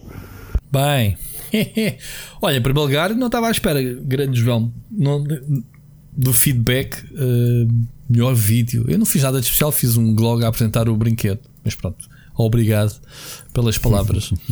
Ricardo, já viste o vídeo, Ricardo? Agora? Não, eu, sei, eu sei porque, porque eu, eu filmei a minha cadela a levar com o cão e essas coisas. Pronto, eu fui um bocado sádico. Deve ter sido por causa disso. um, eu não conhecia, uh, epá, eu não percebi o conceito. São libertados e ganha quem sobreviver. Então, basicamente, o pessoal que for morrendo, não é? Se o objetivo é sobreviver, aquilo é um Battle Royale. Sabes que isso parece o reality show que eu inventei este fim de semana no meu mural, não é? Sobre para negacionistas, não viste? Vi umas coisas tuas, mas eu tipo, I don't give a shit. Yeah, yeah, sabe, porque eu andei, andei. O próprio Machado diz isso, eu andei em cruzada contra negacionistas. Uh, Sim, mas não, mas é um tema que não são temas que, pá, que tu tens lá os teus seguidores e tens as tuas coisinhas com eles e eu vejo e não quero saber. Vejo tem isto, quer saber de comentários, é porque há aqui bife. Pronto, move on, siga, nem quer saber. mas esse do Alone é giro, mas eu não percebi o que é que ele contou. Mas que, como é que anda a equipa de filmagem ao pé dele? Se eles estiverem a morrer, eles não ligam. Yeah, é? Isso é estúpido. Uh, pois, eu agora deixaste-me. E já agora, João, eu vejo televisão dessa normal que tu vês. Eu já aqui disse que vejo todos os dias na SIC Caras ou SIC Mulher. Uma delas, agora não sei qual é o canal. Existe é SIC Caras? SIC Caras é lá que eu vejo o Below Shit. Vejo lá o Below o, o, o, Barcos com Amor, ou como é que chama aquela porcaria, que é da, daquela série de reality show em que eles uh, que é, é baseado no, nos cruzeiros, no, nos, nos iates. Já aqui falei sobre isso. Repara, o que eu acabei de aprender, pessoal, quer dizer, eu já disse no outro dia ao Rui que é uma coisa. Ele não é só um, um, um dos meus amigos mais próximos, é também alguém com quem eu aprendo imenso semanalmente. E vocês ouvem aqui em direto eu aprender coisas com o Rui. E esta semana é que existe assim caras que eu não sabia que existia. A sério? Ah, existe, uh, não existe. sabia, não sabia, não sabia. E... Tem muito. Mas como é que foi? Um dia, um dia assim que teve uma one night stand Olha, com a caras. Não, mas digo. Bêbada e mas saiu é, a, é, saiu... é, assim, cara, a, a caras é a revista, é baseada. Epá, e o programa é todo cor-de-rosa. As Ellens da vida dão lá. É, um, é mesmo para isso, tipo programas. E, e então, mas, já, mas é... não existe já assim mulher? Para que é que tens assim caras também. É mais, uh, provavelmente, mais generalista. E por isso é que eu te estou a dizer que eu vejo lá o Below Deck e eles têm lá outros reality shows uh, okay. que se vê lá bem. Acho que é lá aquela que, que a minha mulher também vê o dos Midgets. Eu esse já não consigo, não tenho pachorra. É um programa só da NAS. Discutem e, e, ralham umas com as outras e o caraça, não, mas são todas pequeninas. Diz-me que o programa se chama It's a Small World. Não, não, não. Small Woman. Small Woman ah. LA. É assim que se chama. É que se fosse It's a Small World era, era tão bom. Onde é que eu vi essa do Small It's a Small World recentemente? Qualquer coisa associada com esse nome, não recordo. Mas pronto, olha, eu, eu fiquei, pá, fogo, eu fiquei agora curioso com esse reality show. Agora, numa dessas, dessa cena, hum, fiquei curioso para saber. E sempre é bizarro, mesmo. Tipo, escolhes 10 objetos, pode ser uma G3, um dos objetos, sei lá, um dos objetos é uma autocaravana. Uma autocaravana, exato, tipo um iate. e vamos para a Mongólia. Exato, okay, na montanha. Ok. Isso era giro. Olha, tens de escolher, mas não sabes para onde é que vais. Okay. Isso era lindo. Exato. Que é que tu queres? Pessoal, quer um, pessoal quer um passo do metro. Um iate e ia para o meio do deserto do Saara. Que era lá, era lá. Olha, fica, já ficaste. Não era mal. Tinha, pelo menos tinhas sombra. SIC radical, ok. Olha, vou. João, depois manda-me os detalhes de links e esses horários que eu yeah, vou ver, vou, vou espreitar esse, essa cena. Tão giro. Muito Por acaso fixe. acho imensa piada. Uh, Eu gosto imenso de ouvir falar sobre 2010, uh, que é onde ah. vocês estão a ver canais de televisão. É, Mas é a única coisa. Como é que é? Você, acaso, vocês estão, uh, têm gostado muito da PS3 e da Xbox 360? Completamente, tal. E ainda agora estou a ver se acaba este episódio rápido. Tenho ali, estou, estou, estou ali para jogar o Ratchet Clank 2. Uh, portanto, já. Yeah. Não sei, mas não sei, não sei, Ricardo. Uh, uh, uh, as televisões têm 200 canais e neste momento a Apple, tem que ser a Apple, a lançar a televisão minimalista, é uma televisão sem botões. Totalmente digital, só tem botão de on e off, claro. Olha, e depois... Rui, sabes o, que é que, sabes o que é que eu comprei no Prime Day? Agora, se falares de televisão minimalista, hum. não dava para enviar para Portugal, então os amigos meus ingleses compraram e vão trazer. A nossa prenda de Natal para a casa é o Amazon Fire Stick com a Alexa. Não é a Alexa Ramires, porque ela já mora com o Sérgio e também não temos espaço para ela vir viver cá para casa. Lá, o Amazon Fire. Uh... O Fire Stick? Fire Stick. Ah, eu sei o que é. Isso é o. Isso é uma espécie é de o... dongle, não é? Ou não? É, é, é. é. Ok. É. Mas, tava, mas no Prime Day estava tudo em promoção. Tu, mas porquê que é Alexa isso, ficou. Porque apetece-me. Tipo, Alexa. Alexa Alexa, play Split Chicken. E ele pumba, Mas eu tenho, isso ali, eu tenho isso na minha cama. Eu tenho um Tens? relógio inteligente que, com Google Assistant, não preciso de, de, de Alexa. E também dizes, também dizes Google Vibrate. Sim, né? e a câmera é, vibra que nem maluca. Sério. E, e penso, não, digo, penso à noite para me abrir a luz para ir à casa de banho e ela abre. Minha casa é toda inteligente. Nota. É espetacular. Não, não, ainda não é, não chegou a esse ponto. Mas sim, o meu relógio é inteligente com. Passo, ouço lá o split chicken, não ouço. Okay, se, eu mandar aqui um, se eu mandar aqui um berro agora para o quarto, tipo, hey Google, uh, já, já, já fiz, já trolei minha filha e minha mulher com isso, man. Tipo, ok. Hey Google, wake up, e aquilo começa-te meh, meh. É que nós já andámos aqui a pensar há um tempo que é, repara, um, ehm, eu já tenho Stay Away Covid desde o dia de, de que ele saiu. E, pá, e não é suficiente a falta de privacidade. Então eu pensei, o que é que eu posso comprar para ser ainda mais observado? Vou comprar o Fire Stick com a Alexa, tudo, é o combo, não é? Um, não, agora a ser, nós já há um ano, quando foi o outro Prime Day o ano passado, mas houve uma coisa. Acabámos por comprar, oh, oh. O, com, comprar o, o Roomba, já queríamos comprar uma Alexa. Ou se calhar nem vamos usar muito aquilo, mas estamos com curiosidade. Olha, a nossa prenda de, de, de Natal para a casa. Oh, a casa escuta, que me merece. Escuta, lançaste um boato que eu tenho de corrigir. O seu é Covid é altamente confidencial. Eu sei que é, tu estás a brincar. Oh, eu sei oh, Rui. Estás a ser irónico, mas depois as pessoas pensam e depois não instalam não. o seu é Covid. Epá, é eu estou a ser mais... irónico, eu estou a ser irónico ver a malta a queixar-se no Facebook tem problemas de privacidade. Ah, Aquilo é okay. hilariante. Exato, é e estás no Facebook logo, já por aqui. É, não é? Uhum. Mas um monte de gente a dizer isto não, isto a mim depois vão saber o que é que eu faço. Eu, dude, já sabem o que é que tu fazes, ok? E dois, nobody gives a shit about you. Vão saber okay? que eu sou um dorgado, vão, vai acusar no sangue nos testes do Covid que eu, que eu consumo drogas. Repara, fazendo, pessoal, posso lançar aqui um poll para depois para o Twitter, ver se me esqueço de, de escrever. Rui, lembra-me disto que é Népia. Por exemplo, vocês apagam os cookies de sites porno? Ou preferem que os sites já não, conheçam os vossos gostos? Não, não sabes o que é que se chama o modo incógnito? Para, para, mas, mas aí, aí estraga, aí estraga o. Isto obviamente já sou eu a gozar, porque a malta tem tanto problema com tudo, quando inclusivamente os sites porno, o Pornhub consegue traçar um perfil não é? Até tem aqueles relatórios anuais, não é? já, já uhum. leste? Já, são, já. Até são bastante interessantes saberem que plataformas é que as pessoas mais. Eu escrevo notícias sobre o Pornhub, sobre Pronto. esse tipo de dados, são muito interessantes. Por exemplo, houve um blackout na, na PSN e os gajos emitem comunicados a dizer que o Pornhub cresceu nesse dia, bué. Portanto, há aqui um, uma então, ligação. Fizeste um relatório muito bom que foi o início da, dos lockdowns na Europa, que eles estavam a mostrar qual era a porcentagem de aumento de consumo de Pornhub naquele período. Está bem, mas esses gajos também ofereceram o premium, lembras-te? Falámos aqui nisso. Foi, foi, sim senhor. Hum. Sim, senhor. Uh, mas obviamente eu estou aqui, a, aqui a ser irónico em relação ao Stay Away Covid, porque pá, yeah, até começou, ah, não sei quem é que começou a partilhar aquela, aquela janela que é obrigatória ter é? na App Store e na, na Google Play, na Play Store com a informação do que é que cada aplicação te instala Sim, ou te pede. ver isso também. Epá, é, é, eu tenho aquelas aplicações todas e só não tenho o TikTok nem o Tinder, mas Pá, yeah. Ainda?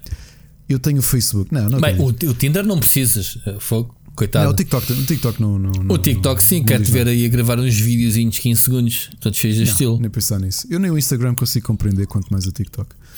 Ahm, mas é, pessoal, eu sei quem nos ouve, eu acredito que, que quem nos ouve até é malta esclarecida. Se alguém precisa de informações vossas, já tem, ok? Não esqueçam. Eu já contei aqui a situação mais. Já contei aquela situação caricata do, do- da Ana ter reservado hotel para nós para irmos a um festival de música, não já? Já qualquer coisa, não me lembro. É? Pá, sim, muito rapidamente, não sei se contei ou não, mas para quem não ouviu, só para saberem, quando nós, obviamente, estamos perfilados no Google, a Ana reservou um hotel para nós, reservou em nome dela, pagou um hotel para nós irmos a um festival. Eu, no meu telemóvel, coloquei a morada do hotel e recebi um pop-up no meu telemóvel Android da Google, no Google Maps, a dizer: Não esquecer, tem check-in no Hotel X a partir das horas Y. E eu não tinha, era a minha mulher que tinha. O Google sabe que tu és casado com ela. Exato. Sim, mas, Mas é repara, difícil, Ricardo. Mas nós, na altura, mas nós na altura rimos a pensar: se, se, se fosse uma situação que era suposto eu não saber, já estava. Estás a perceber? Epá, eu também tenho muitos hum, e-mails com voos e não sei quê. Que o gajo me alerta no dia anterior a dizer: Olha, não se esqueça que amanhã tem voo às X horas. Eu assim, mas já, como é que sabes? Sabe Porque, porque está nos mails, claro. normal, mas ele está, está ali é para te ajudar, não está ali a dizer: Olha, sei onde é que tu moras, sei onde é que tu estás. Porque sabem onde é que tu moras, porra. Claro que sabem. claro que sabem, é básico, meu, é básico. Portanto, Olha, vamos seguir, vamos seguir aqui com. segue, temos aqui uma, uma notícia que foste tu que, que lançaste. Queres, queres falar? Sim, Vamos epá. falar de polémica, né? Neste momento. É um bocado. Nós já falámos aqui das comunidades. Eu novamente continuo a ter pena de, de- da toxicidade das, das comunidades. Isto parece aquela coisa meio romântica de mas porque é que as pessoas têm, fazem eh, guerra de consolas? Eu continuo a achar que é um desperdício. É uma perda de tempo isto. hum, e não sei se é ou não, eh, eu não. Eu não estou em comunidade praticamente nenhuma sem ser da Nintendo Switch e, e tenho uma opinião muito própria de. Sempre tive. Apesar de, de me considerar um nintendista, não é? eu sempre tive uma opinião muito própria de, de- qual é o perfil hum, average do, do, do fã de Nintendo e a comunidade Nintendo Switch Portugal, especialmente, comprova-me isso. E, e não vou dizer qual é que é a ideia que tenho, não apetece. Agora, de falar com muitas pessoas que estão em várias comunidades, aquilo que dizem é que uma, uma comunidade que é muito agressiva ah, é a comunidade da Xbox. O que eu, epá, eu tenho pena que assim seja. E, e estava a ver aqui uma situação que eu acho que a própria marca não reagiu da melhor maneira. E tentei investigar um bocadinho mais sobre a coisa. Essencialmente foi uma apresentadora que foi contratada pela Xbox Brasil uh, para ser a apresentadora oficial. Mas ela recebeu tanto bullying, tanta agressividade, tanto, tantas ameaças que, e agora vamos fazer aqui um. Opção A. A Xbox publicamente disse: Ó pessoal, parem lá com isso. Bolas, ela está aqui a trabalhar em prol da comunidade. Opção B. Ela pediu, sei lá, processou alguém da, da comunidade especificamente uh, e levou a tribunal. Opção C. A Microsoft demitiu-a para não ter que lidar com isso. Qual é que achas que é a resposta certa? Pá, eu sei a resposta, que Tu eu também li sobre é? isso. Sim, epá, é, é, é chato e, e é um mau move, é má pu- publicidade, sobretudo nesta época. Despediu-a. Por um lado, eu compreendo, matou-se mal pela raiz, tipo, man, tipo, arrasta lá essa malta para o outro lado. Estou a brincar. Mas não a ser arrasta, estúpido. a malta continua Não, lá. eu sei, eu sei. Lá está, eu, É eu assim, não conheço, eu- pá, eu, não concordo, eu não concordo que haja assim tanta toxicidade hum, relativamente à Xbox. Existe em todo lado. E só existe quando há pessoal cego e, e, e, e parvo que tem primariamente, que são nichas das teclas, estão na internet, eh, pensa pensam que são anónimos. Mas há, há fanboys de tudo e mais alguma coisa. Até há fanboys que defendem um youtuber perante outro. Um- ontem, Claro. ontem estava a ver um bife e ri-me para caraças de alguém que falou. Ah, não sei qual é que é a necessidade do, do, do, do pessoal dos esportes uh, vir para aqui colar uh, no fim da stream os números que, que teve. Uh, qual é que é o objetivo? E depois veio logo, "Ah, mas qual é que é o teu problema? E andou ali um bife, porque era pessoal do CS e pessoal do, do FIFA. Pronto, há, bifes entre comunidades semelhantes em todo lado. Um, Epá, não, lá está, eu estou a falar só estúpido. Eu não... sou tão alérgico a isso que, pois. pá, que irrita-me profundamente quem alimente. Pá, e já tive aqui algumas discussões com amigos, até porque sem querer entram nessas discussões que eu, que eu abomino.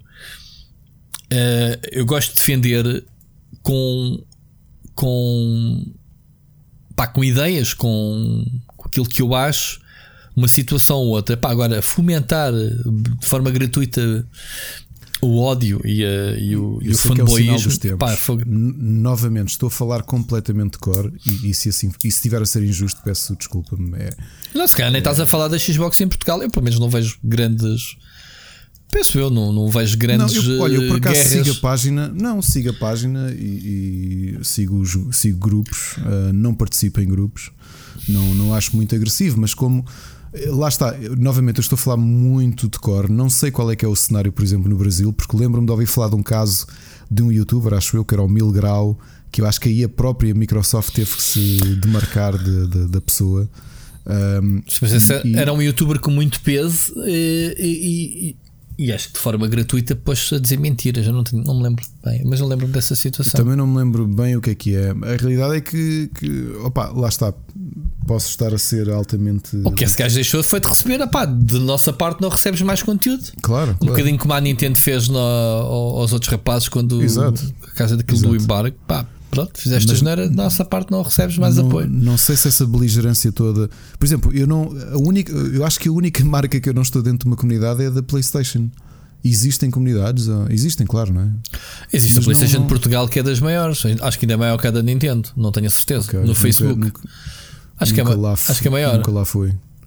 A minha ideia é pá, Portugal parece-me relativamente pacífico, mas eh, sim, e, e vejo, e vejo os posts. Eu não sou grande, não sou muito participativo porque não tenho tempo. Epá, nem nas minhas redes sociais participo. Às vezes vejo aqui o pessoal no Discord de, de, de, a discutir coisas que eu não tenho. Epá, leio as coisas, mas não tenho tempo para andar lá a falar. Portanto, é normal que eu não, não, não interaja nas comunidades. Mas de vez em quando quando vou lá uh, partilhar alguma coisa minha ou não sei o que, vejo algum, algum dos tópicos e vejo que o pessoal até é fixe pessoal uh, pede ajuda e, e entre ajuda-se. A sei. questão aqui é que não sei se estão. Se, se, se, novamente, tentei fazer uma leitura rápida pela net, uma, uma percepção. Sim, sim. De qual é, aliás, qual é que é a percepção que as pessoas em geral, os gamers, têm das comunidades? Um, se haveria alguma mais agressiva com a outra. Vi muitas menções a, não no nosso país, mas noutros países, sim, a sim. de Xbox serem um bocado agressivas. Sim, mas, mas lembra-te que o, o, Phil Spencer é um, um apaziguador. Ele é uma pessoa muito claro, tranquila claro. e defende muito que todos têm que dar bem. E desde aí que as coisas acho que acalmaram. Agora, quando havia aqueles bifes entre os próprios líderes das empresas, obviamente que isso depois tem repercussões para as respectivas comunidades. Quando tinhas o Uh, quando tinhas o, o Reggie da Nintendo América a mandar bifes cá para, para, para, para a Sony e, e, enfim, quando tínhamos um, um o, o Moore, uh, sei lá, a mostrar tatuagens do GTA, tipo, tomem cabrões da PlayStation, uh, nós garantimos exclusividade temporária do GTA. Lembras disso? Peter sim, Moore sim. Mostrar, a, mostrar ali as. pá, isso nota-se que isso são, são cenas que para, para atiçar. E sabes que o atiçar, atiçar as tropas faz parte do negócio. Agora acho que claro. já não. Acho que estamos a viver uma maturidade da indústria que, pá, que é fixe é termos jogos para todos. E pai, e a consola onde tiverem jogos mais fixes é onde a gente vai estar para jogar. Pronto, é mesmo assim.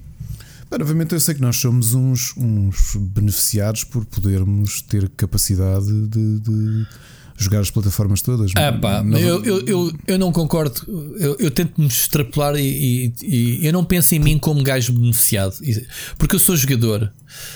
E se tivesse que escolher uma consola, eu tinha que escolher a consola. E, e mesmo sendo jornalista, por exemplo, na, na, Xbox 360, eu era um, jogador de Xbox que sempre que pedia jogos queria para aquela plataforma. Claro, na, na, geração a seguir já quis antes para a PlayStation, porque eu, são as plataformas eu, por exemplo, me identificam. Nessa situação é engraçado. Não? Imagina um, um indie, especialmente, que saem para todas as plataformas. Eu, eu peço sempre PC. Para PC. Pá, porque me sinto.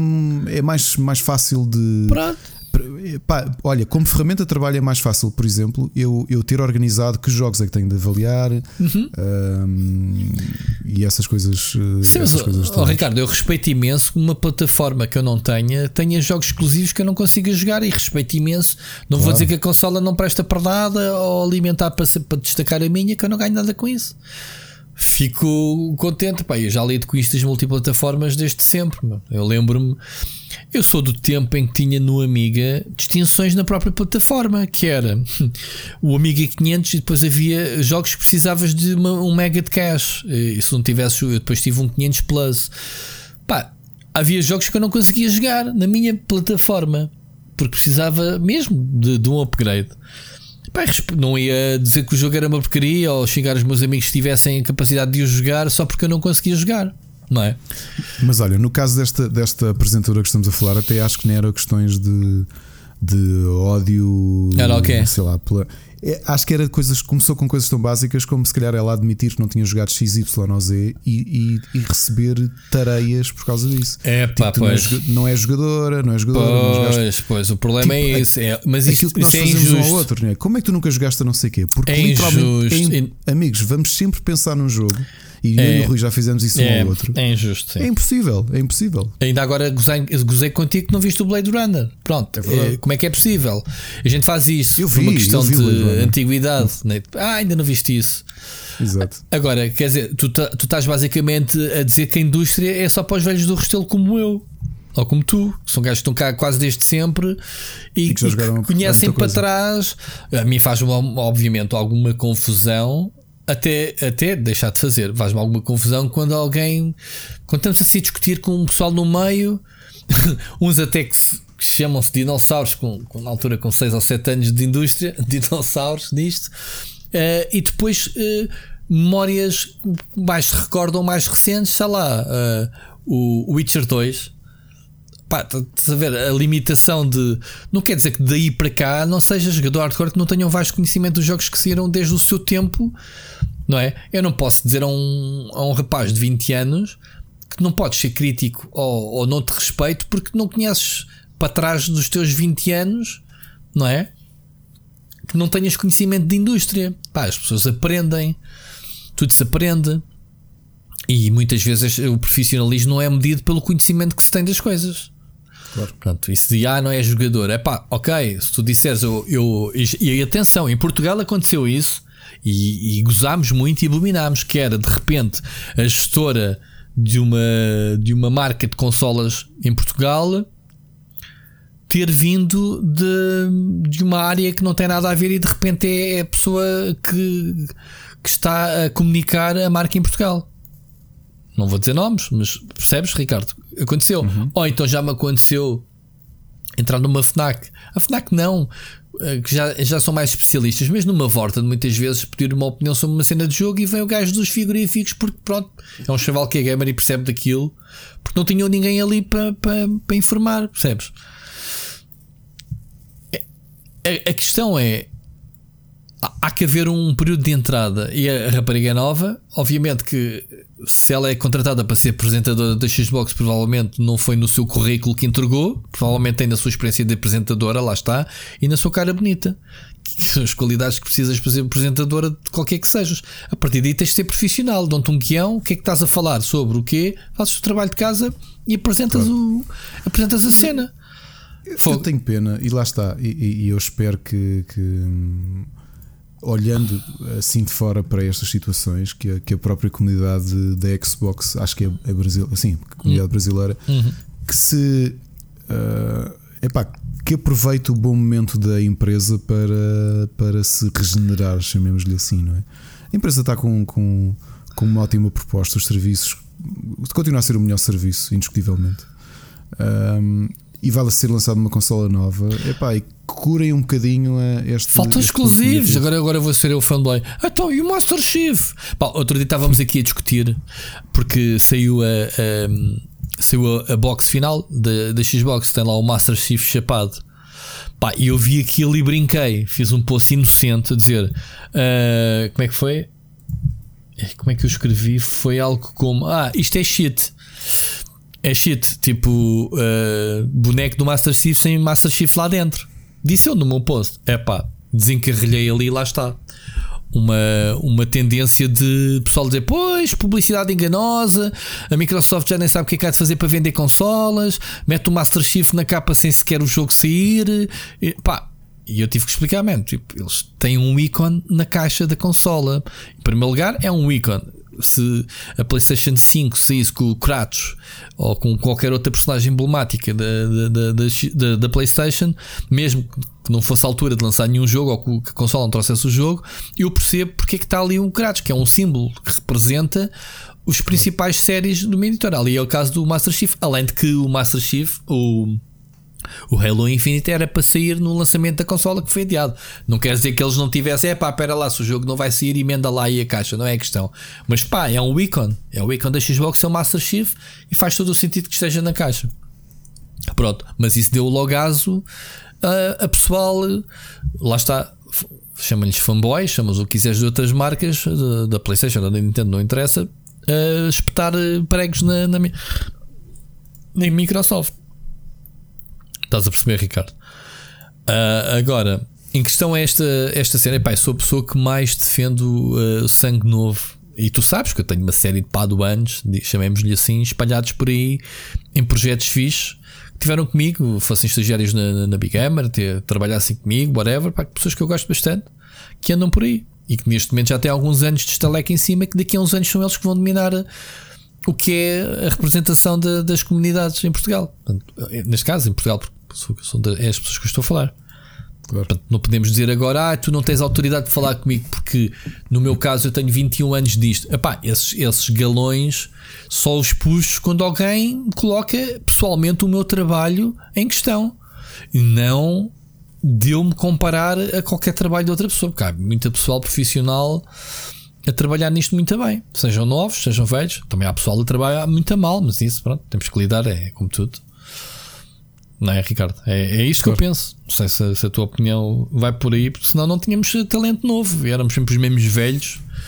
Que sabes aqueles marretas do, da ópera do, dos sim, marretas, sim, sim, dos velhos. No, na varanda, lá de cima, varanda. nós é que sempre no. Pá, caraças.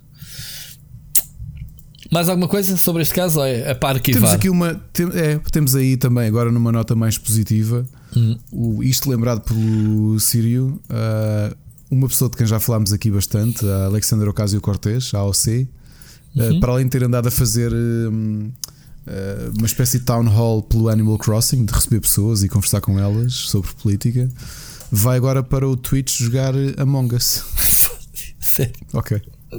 E já tem uns milhares de seguidores, não é? Agora começou. Ah, olha, se calhar ela vai ganhar mais. Ela é política, né? Uh, é. Acho que ela vai ganhar mais dinheiro no Twitch do que. do que. do que fazer política e, portanto, é isto. Descobriu a vocação dela. Ela é rapariga nova. Eu nem sei, mas não, não, não é, tu tem que falas tem 30 anos, ela é das mais jovens. Tem quantos? Deputada, tem 30. Ela é das mais jovens deputadas alguma vez eleitas. Ah, ainda por cima é hot, né? como costuma dizer. Está bem. Ainda por cima tem uma abreviação AOC, que é uma marca de monitores. Eu estou mesmo a ver Exato. a AOC chegar ao pé dela e dizer: Bah, AOC, está aqui, monitores para ti. 89. É pá, é muito novinha, 90. Deixou há 30 anos. 31 anos. Está bem. É da Bronx, ainda por cima. Fogo. É da terra da Jennifer Lopez. Ela é parecida, por acaso deve ser. Ah, pois ela é hispânica pelo nome. Está bem, já estou a ver. Já estou a ver. Ela. Ela. Pá, ela foi. Ela trabalhava, acho, acho eu, como empregada de mesa só que era muito ativa no Bronx, pá, e foi uma, não foi surpresa ela, ela vencer, que ela é uma pessoa com, com ideologias muito, muito fortes e acho que fez uma campanha brutal. Pronto, agora vamos vê-la na, na Twitch a jogar Twitch. Among Us. muito bom, muito bom. Então, mais alguma coisa a acrescentar? foi só uma, foi só uma anotação. Exato. Eu não sei o que é que diga sobre isto, mas acho que sim. Eu acho que toda a gente deveria, pelo menos uma vez na vida, fazer uma stream no Twitch. Jogador de futebol, um político, pá, sei lá, presidente da Câmara de Lisboa. O, o Marcelo hoje esteve em. A jogar FIFA. Marcelo, pá, sei lá, o, o presidente Marcelo hoje esteve, presidente... em tronco nu a levar a vacina, mas podia estar a jogar um sei lá. Um Pokémon Não Go ou assim. Fall Guys, Fall Guys. Fall Guys. Era muito bom. E portanto, muito- pode empurrar. Chega para lá, pá. E se empurrar, o que é que me acontece? Nada. Isto porque o meu filho, olha, e já agora uma nota para lá. O meu filho, o meu filho tem jogado bastante Fall Guys a fim de semana. E não lhe dás uma Epá, chapada? Não, mas, mas O uma, Fall, coisa Fall- muito, Fall Guys é o novo Fortnite, sabes nisso? uma coisa muito curiosa dele é quando a malta o empurra e ele diz: Epá, porquê? Eu não jogo assim, porquê é que tu has de empurrar? E eu digo, filho, se as mecânicas estão aí, as pessoas usam. E ele disse: Sim, mas na vida real também podes empurrar as pessoas e não fazes isso. Pois não. E eu, ok, pronto. Não, não podes empurrar o quê? Se estivesses num Battle Royale que é tipo eh, só o primeiro a chegar ao, ao sítio, lá está como, como o João Machado, é o único que não morre, tu não empurras, tipo, diz: Olha aí, meu, Mas ele, o ouve, ele é assim, ele é hiper complicado. não pode, tens que, tens que o treinar, meu, tens que o treinar para a selvageria quando ele sair para a rua, tens Exato. que pronto, tens que o ensinar a mandar uns papos a alguém. Enfim, olha, vamos ouvir a próxima mensagem do ouvinte. Isto hoje é um festival. Eh, Oscar Morgado, siga lá para a sua mensagem. Saudações galináceas. Mais uma semana morna de novidades, não é verdade? Bom, deixem-me então chover aqui um bocadinho no molhado, que é um bocado o que eu estou a ver daqui na janela, na altura em que estou a gravar esta mensagem, está bem? Ah, e porque tinha um bocadinho de saudades. Bom, sendo um dos tipos que está praticamente convencido que eventualmente a vida lhe permitirá ter uma PlayStation 5 num futuro próximo, e olhando para as opções de retrocompatibilidade que a mim me interessaram bastante porque já saltei a geração da 3 e da 4 e há muitos títulos, especialmente da 4, que eu gostava de jogar, ah, fica da corrida muito aquém contra a Xbox, que é totalmente retrocompatível, mas ainda assim tem o PC. Ah, estou só a ser parvo com os exclusivos que eu quero da PS4 ou será que eu devia explorar outras alternativas? Fica aqui um forte abraço de quem só precisa de um bocadinho de validação enquanto vê a chuva. Falamos para a semana. Muito bom. Olha, eu acho que o combo perfeito agora, para quem pode, quem puder investir na próxima geração, para mim o combo perfeito é: tens um Xbox Game Pass no PC e um PC que corra bem as coisas. Tens uma, Uma PS5 e RTX tens, 3000, né? e tens uma e tens uma Switch. Já sei que tens Switch. PC, acho que estavas aí a pensar em investir, a convencer a tua cara a metade, pelo que eu percebi, ah, a poderes fazer esse tal upgrade ao teu computador e meteste numa PS5. E a partir daí estás pronto para jogar tudo. Só te falta um iPad para jogar os jogos da- do Apple Arcade. Deixa-me deixa que te diga, eh, Oscar, que este teu, esta tua dúvida existencial é aquilo que eu tenho andado a defender. Que é se estás tão preocupado com os jogos que queres jogar da PlayStation 4, por que razão queres comprar a PlayStation 5, meu? Fica com a PlayStation 4, joga mas os ele jogos. não tem, mas eu percebo assim, se ele não tem, se é para investir, compra numa 5 porque vai poder jogar os jogos da 4 e Ah. eventualmente Ah, no ok. futuro vai poder jogar a 5. Então pronto, sim, claro, então não faz sentido comprar a PlayStation 4, comprar assim. A, a consola é totalmente retrocompatível. Não sei onde é que vais buscar. Só havia uma lista de 10 jogos que não são. Desses 10 jogos, até aqui há uma semana e tal, dois ou três jogos dessa lista de 10 jogos não compatíveis da PlayStation 4 estavam já a ser atualizados. O que eles não garantiam era que no dia zero, no dia de lançamento da PlayStation, ele já tivesse a patch pronta para ser retrocompatível.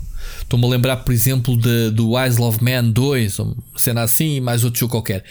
Dos outros jogos, epá, nenhum deles são jogos bombásticos, duvido que tu os queiras jogar sequer. Uh, se é só por uma questão de, de, de consciência, pá, esquece. Os outros jogos são, são a maior parte são, são treta e acho Malta que tem, assim, tem a ver com a eu queria- arquitetura da consola em si, ok? Eu, Um- eu queria um- comprar uma PS5, mas ele não corre Sim, o- a, a- a minha pronto. academia de unicórnios Pronto, 4. eu outro dia estive a escrever sobre isso e, e lembro-me, um dos tais jogos, eh, os próprios, eh, a própria Tiveste produtora escrever, não, não é só não sobre a consegue. NASA que tu, joga, tu escreves, Diz? não é? É, não é só sobre a NASA que escreves? Eu escrevo sobre nós e às vezes escrevo sobre jogos, às vezes só. Um, E então, uma, uma das editoras, uma das produtoras, não conseguia uh, atualizar o jogo porque o motor que eles utilizam nesse jogo já foi à vida, já foi descontinuado e já foi atualizado para versões recentes. E esse jogo em concreto eles não tinham forma de, de fazer a atualização para. Basicamente tinham que fazer um remake desse jogo. E lá está, por ser um jogo de treta, não lhes compensa. Não é fazer uma simples patch. Portanto, é, é isto. Agora, na Xbox, sim, porque na Xbox eles têm um trabalho que, lá está, a Microsoft aprendeu uma grande lição em 2015, quando saiu a Xbox One, que eles basicamente diziam: pá, lá está, para que é que vocês querem retrocompatibilidade se tem aqui uma consola nova? Ou melhor, não, ah, foi antes disso, foi a falta de compatibilidade, não é? Da 360 para a Xbox, ah, para a primeira Xbox, não foi, Ricardo? De início é foi, foi. Pronto. Só, voltou mais, só foi quando, implementado quando, mais tarde. Quando saiu o Xbox One, começou logo o programa deles de retrocompatibilidade para a geração seguinte, que é esta, a Series X, que é a partir de 2015 eles começaram todo o catálogo para trás a ser. Eles têm números, disse, têm milhares e milhares e milhares de horas de testes e de atualizações de todo o catálogo, desde a Xbox One uh, para, para, para ser compatível. Uh, praticamente todo o catálogo. E estamos a falar pá, de cerca de mil jogos, não, não são muitos. Nesse, nesse mesmo artigo, nessa mesma investigação, tanto quanto eu sei, a PlayStation 5 contava com 4 mil títulos retrocompatibilidade. Não sei em que moldes, Obviamente que a PlayStation 4 não tem 4 mil jogos, não, Ricardo.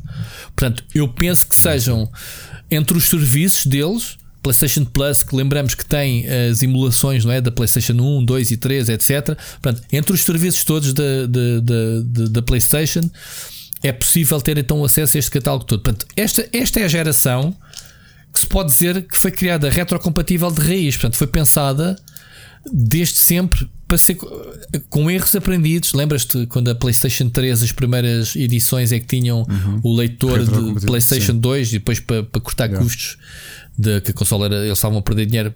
Foi um dos custos que cortaram foi a, a compatibilidade, a retrocompatibilidade, né? cortaram com o leitor ou, ou com a componente que permitia ler os discos eh, antigos da PlayStation 2, não era? Estas gerações não, comprando uma consola ou outra, se é para jogar jogos antigos, tanto faz. Lá está, como o Ricardo diz, PC, uh, eh, Game Pass. O Game Pass não garante todos os jogos. A gente também está sempre a embandeirar o serviço e atenção. Não, Epá, o, o, Game Pass pode, pode não garantir, pá, mas a, a, quantidade. Eu no outro dia disse isso. Eu, eu, eu olhando só para o Game Pass, se eu só tivesse Game Pass para jogar. Está bem, porque o Game Pass esquece. tem esta capacidade de dar novidades de lançamento com jogos de third parties e de catálogo. Muitos até são temporários. Então, hoje... Sejam temporários ou não, o que eu te dizia é: tu olhas só para o catálogo do Game Pass. Se eu só tivesse acesso ao Game Pass, eu tinha literalmente jogos para o ano todo. Eu não precisava de mais nada. Porque ainda por cima, para o tipo de jogador que eu sou, o Game Sim, Pass responde na perfeição, que é entre os indies. Entre os indies. Pá, por exemplo, Forza Motorsport não me diz nada, mas sei que o Machado gosta muito. Pá, mas quando vês alguns exclusivos da, da Xbox e depois em paralelo a quantidade de indies e até jogos japoneses que eles têm trazido, ou e os acordos com fazer com third parties, como tu disseste eu estou feliz, eu estava feliz para, para. Sim, vais ter tudo, o catálogo de Electronic Arts e não sei o quê.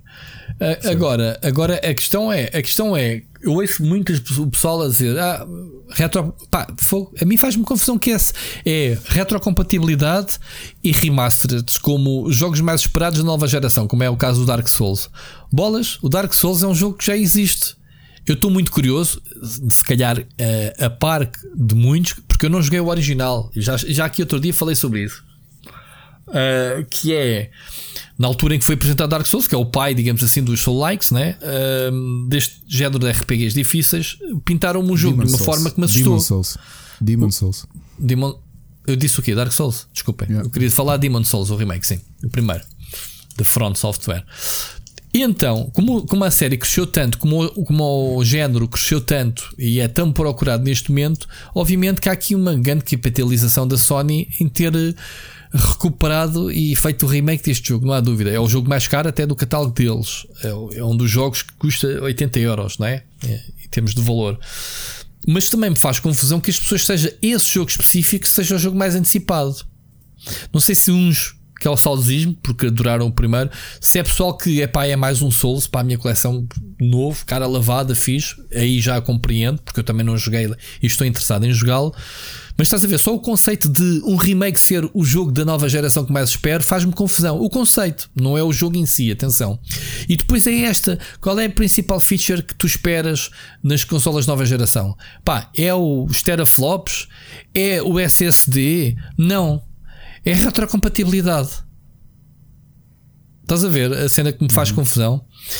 Um, Epá, isto, até, isto lembra-me aqui um tema que eu nem sequer meti aqui, que foi a nova dashboard da PlayStation 5. Não sei se tu, se tu tiveste a oportunidade de ver o vídeo, se quiseres falar mas sobre repara, isso, se tivermos mas tempo. Repara, Rui, aqui a questão é que eh, depois do backlash que existiu na geração anterior, obviamente que a retrocompatibilidade é um argumento.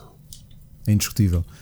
Se me vais, é isso que. Mas é um selling point da consola. É isso é que me faz confusão. Claro que é importante. Pá, foi claro que sim, Ricardo. Eu defendo oh, isso. Não, Rui, o que eu digo é o, o que o Oscar nos acabou de dizer, eu não acredito que seja qual é a percentagem que corresponde de consumidores, que é eu vou comprar a Xbox Series X ou a, a PS5 que é para poder jogar os jogos da geração anterior. Epá, não acredito. Não acredito que seja essa a razão. Ou seja, eu não tenho consolas uh, PlayStation ou Xbox há 15 anos e agora vou comprar por ter retrocompatibilidade.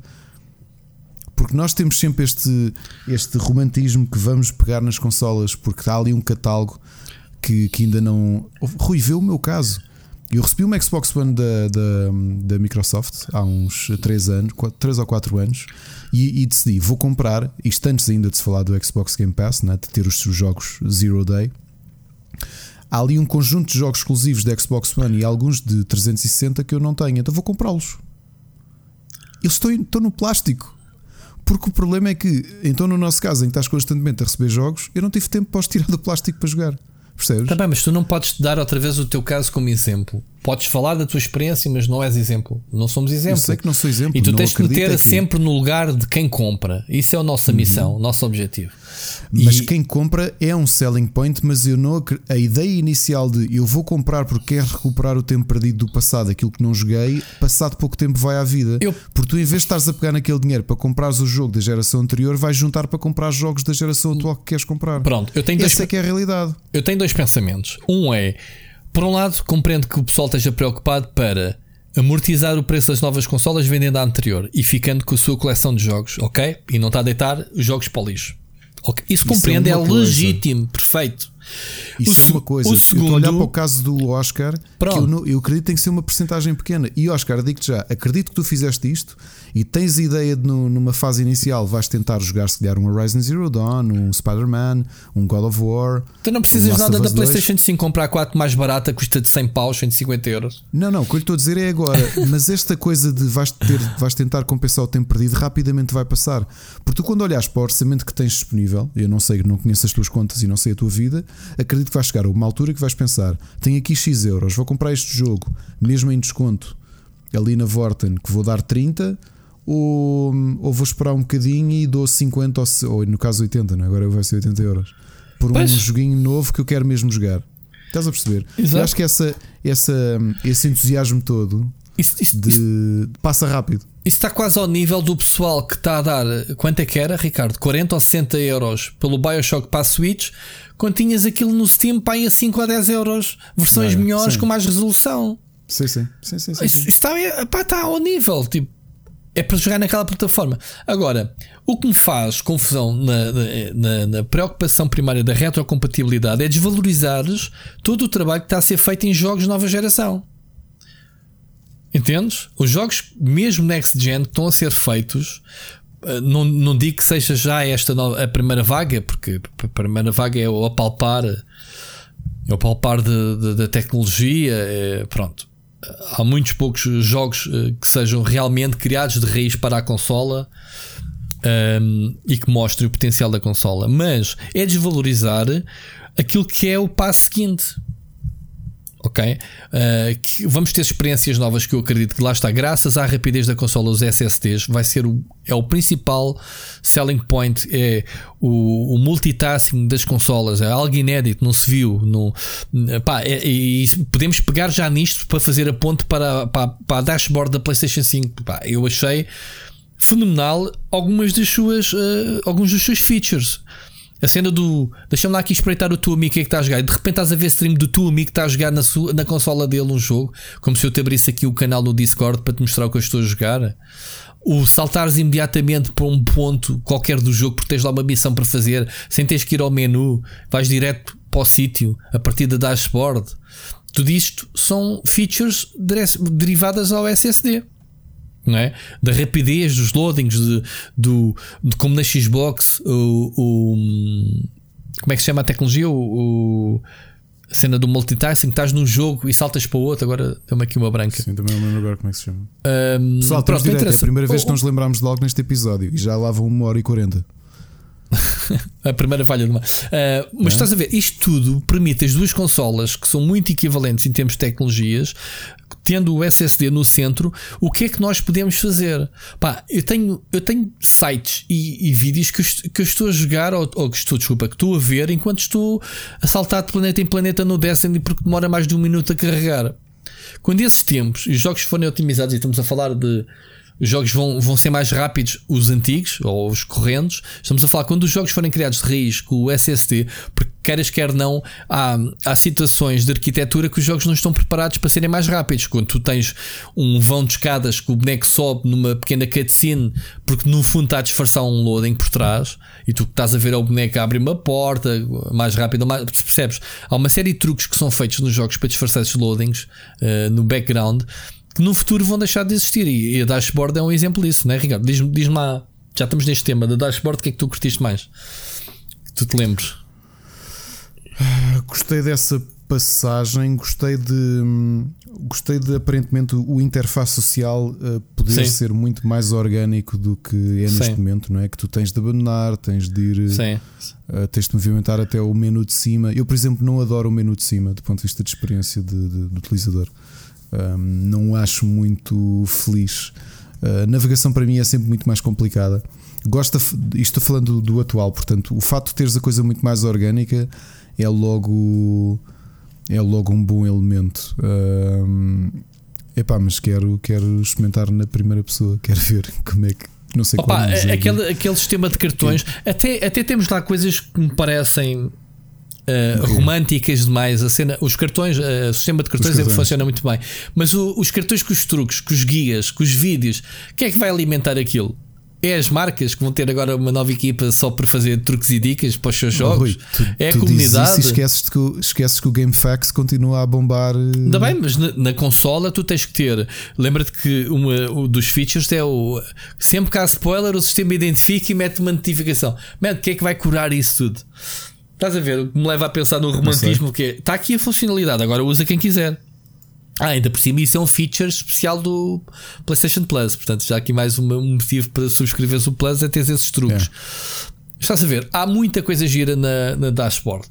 Há muita coisa. A integração da loja, em vez de ser a app à parte, que é uma grande seca lá ir muitas vezes, uh, estar mais organicamente, com recomendações uh, perante os teus gostos, de coisas que possas querer conhecer pá, promete, ok? A Xbox manteve, já agora falando igual, o Xbox manteve um bocadinho a mesma estrutura, uh, refinou-a, mas é bastante familiar para quem, para quem jogou as anteriores.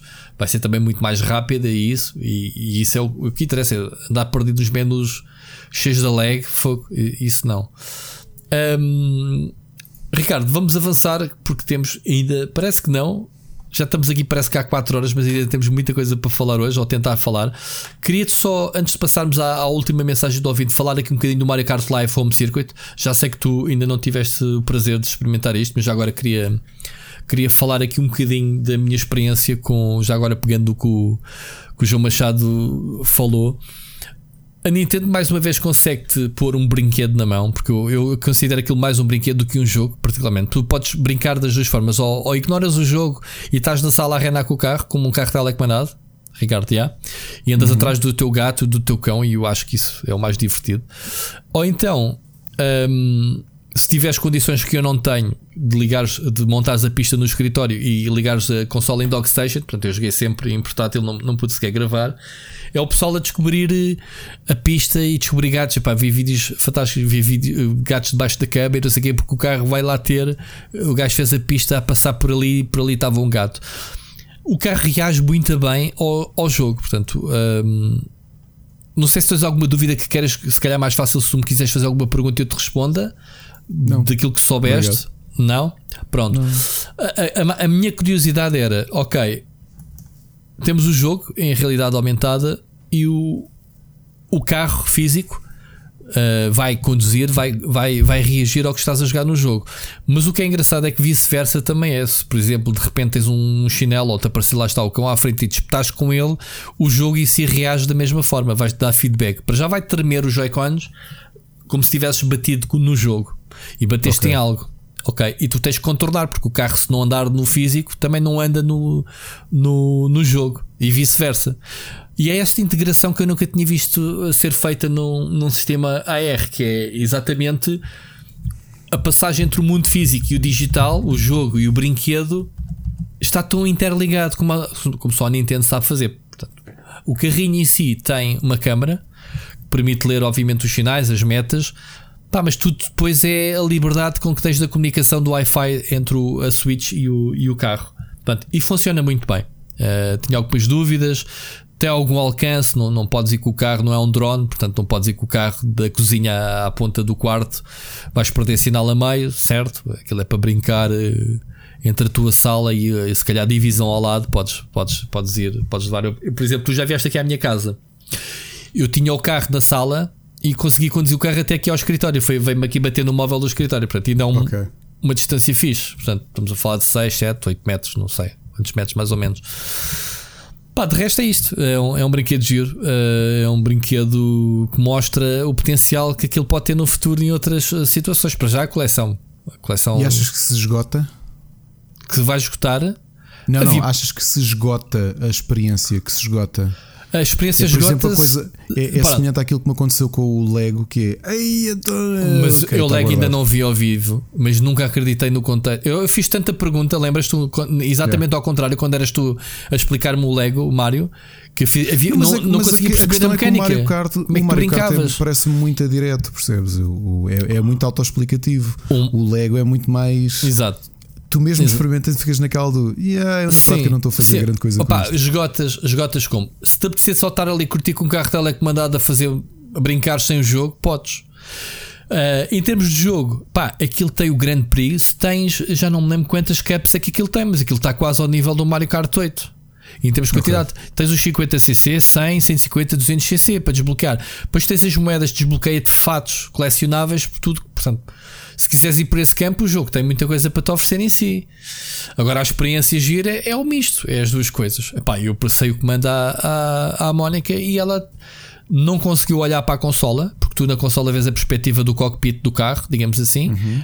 um, como se estivesses a olhar para a câmara que está em cima do Mario, só que em vez de aparecer o carro, aparece o, o digital, aparece o, o, o, jogo, digamos assim, no, no ecrã da consola, mas depois tudo ele está a filmar a pista da casa. Pá, só a cena de, de, as pistas és tu que as fazes, portanto não há, uma, não há duas pistas iguais nunca. Tu colocas as pistas onde queres e o gajo vai-te fazer o reconhecimento. Só que o grande Prix depois vai, vai sempre fazer esse traçado, a não ser que tu o mudes. O que é que ele te mete em cima? É as máscaras temáticas de, de tal como ao jogo sei lá, a pista tropical, a pista do, da lava, a pista da casa do Luigi, estás a ver? Vai-te metendo Sim. essas máscaras nas metas e nos, na, na, pista em si. Percebes? Em termos de longevidade do jogo é essa. Agora, se esgota-se, é pá, para mim esgota-se, é um brinquedo fixe, pá, já trabalhei o jogo. Não vou estar aqui todos os dias a brincar com o carrinho só porque sim. Agora, para os miúdos, para o teu filho, por exemplo, acho que sim, pá, que é um, uma cena gira de ver. Portanto, no futuro, não sei se agora o Mario Luigi é pá, provável que aquilo seja sucesso e, e, sejam lançados outros, outros bonecos para a coleção, só que é um bocado caro, 100 euros só para teres coleção. A experiência em si, ok, mas depois para adicionares mais carros e tens que comprar eh, kits, porque nem sequer, nem sequer podes misturar metas, ou seja, tu tens 4 metas de um kit, tens o segundo kit, uh, ficas com 8 metas, mas não te servem para nada, pelo menos para já. Não, o jogo não reconhece 8 metas, reconhece 4 não sei. Olha, tem muito potencial. Pelo menos é, achei a ideia muito gira. Alright. Ok. Um, vamos passar então à última mensagem do Ricardo Moncacho. Penso eu que é uma estreia. Vamos ouvir, eh, vamos ouvir a mensagem, ok? 71 episódios. Já vamos em 71 episódios.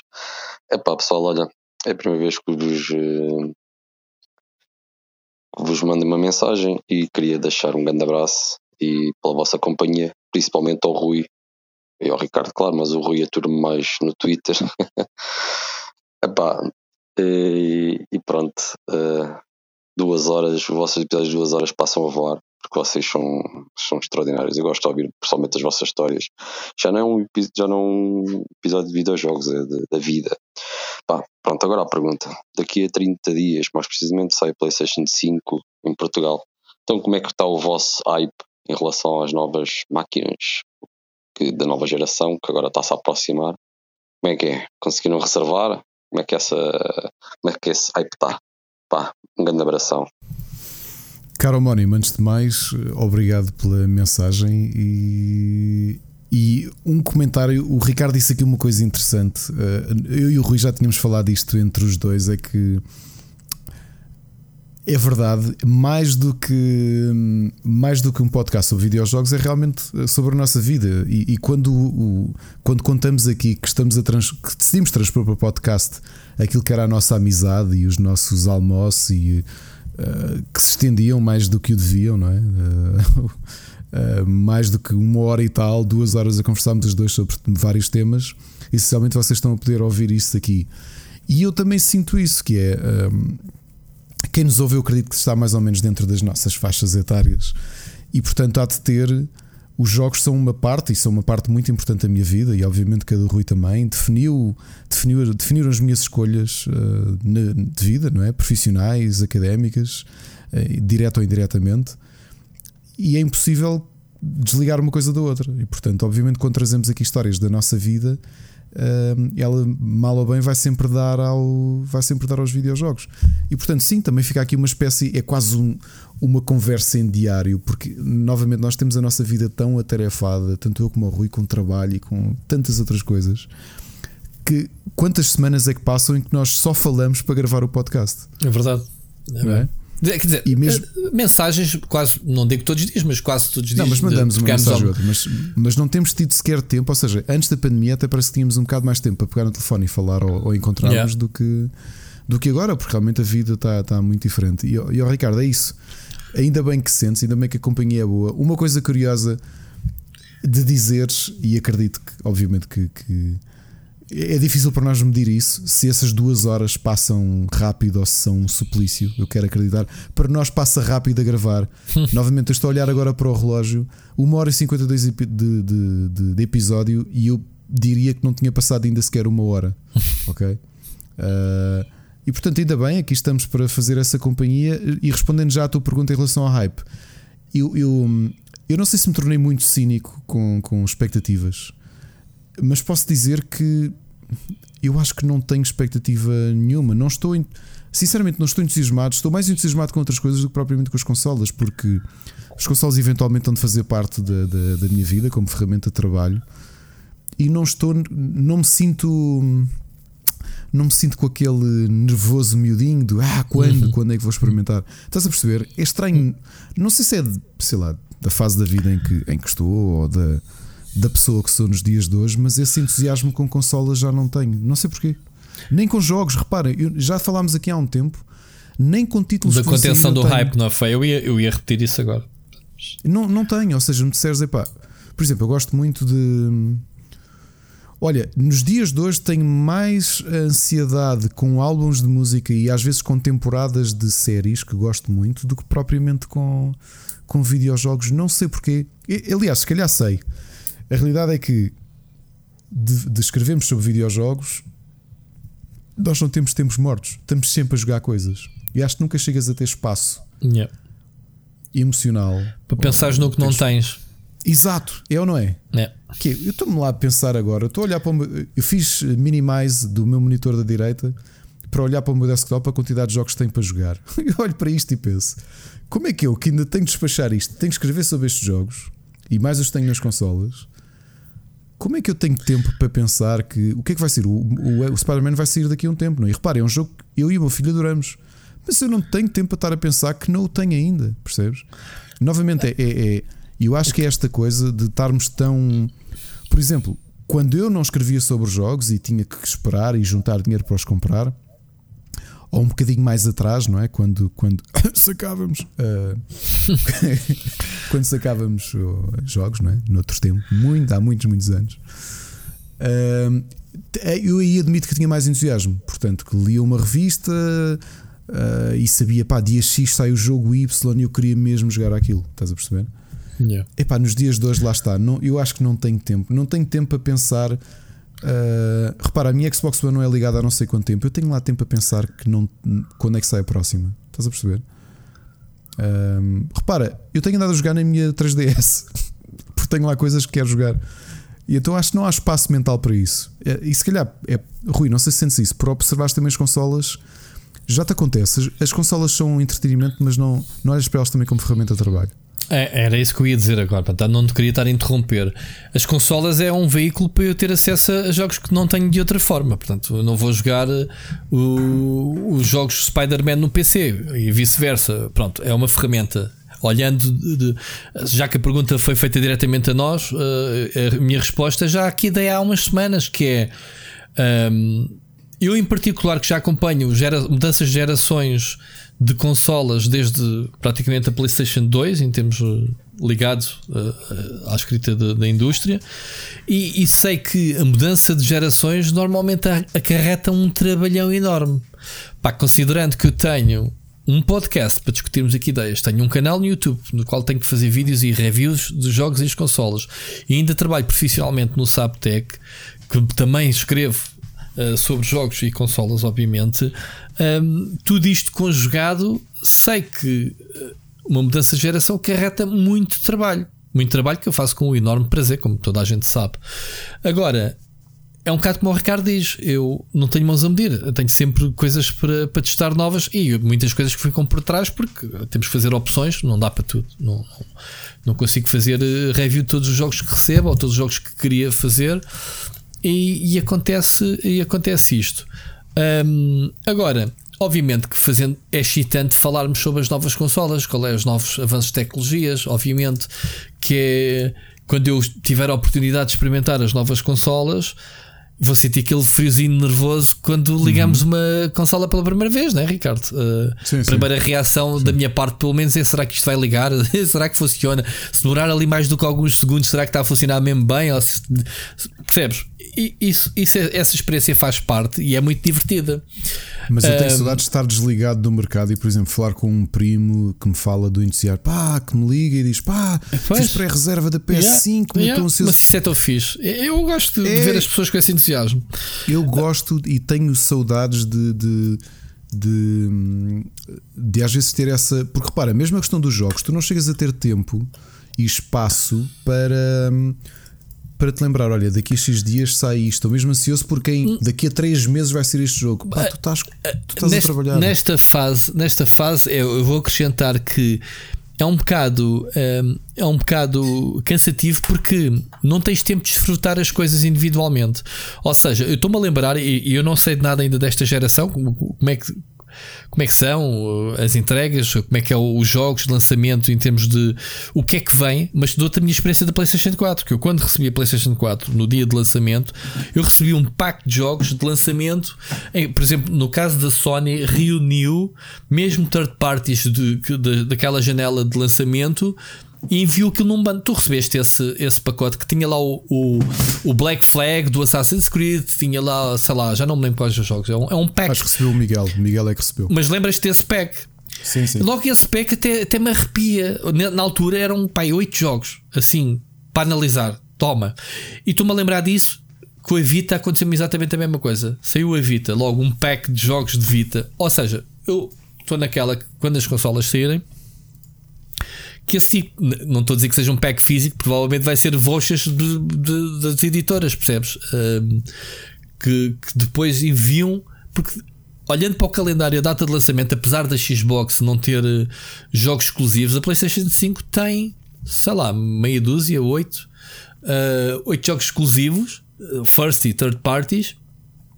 E, e depois temos para as duas consolas na mesma janela de novembro. Quando eu falo na janela, falo no mês de novembro, não quer dizer que seja no dia 10 na Xbox ou no dia 17 ou 19, 17 da PlayStation 5. Que que sejam jogos de lançamento desse dia. Nessa janela, nós vamos ter o Watch Dogs, por exemplo, que sai no fim do mês, que é um jogo que em termos de tempo demora bem da tempo. Vamos ter logo passado uma semana o Assassin's Creed Valhalla, mais um grande jogão. Temos o Cyberpunk no dia 17. Portanto, este mês não dá tempo para uma pessoa estar com hype deste ou deste. Se me disseres assim, estás com hype do quê? Neste momento teria, pá, já, o Cyberpunk. Que não estou com hype. Eu estou com uma grande vontade de jogar porque é um dos meus estúdios favoritos. É um jogo que eu não escondo, quero jogar muito. Mas se não durmo a pensar no jogo, até me esqueço. Eu nem tenho visto vídeos que têm sido lançados. Estou um bocado tábula rasa em relação ao jogo, o que, o que mostra que o meu hype é contido. É um hype que eu aprendi a lidar desde há muito tempo, desde que trabalho nesta indústria, porque eu não consigo parar para pensar, nem me atrevo, porque. Pá, porque sabes aquela do Há uma palavra muito feia que é, é seres hum, sôfrego.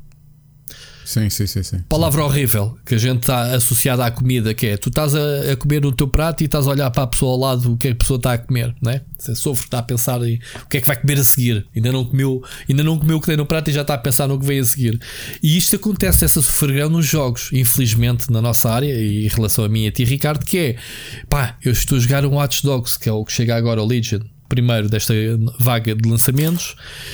Mas já tenho ali o Assassin's Creed, e já tenho ali o Cyberpunk, e já tenho ali o Demon Souls, e já tenho ali o Spider-Man Miles Morales. Man, não é nada divertido. Estás a jogar um jogo que não desfrutas porque tu estás numa ânsia do caraças e numa corrida para o acabar uhum.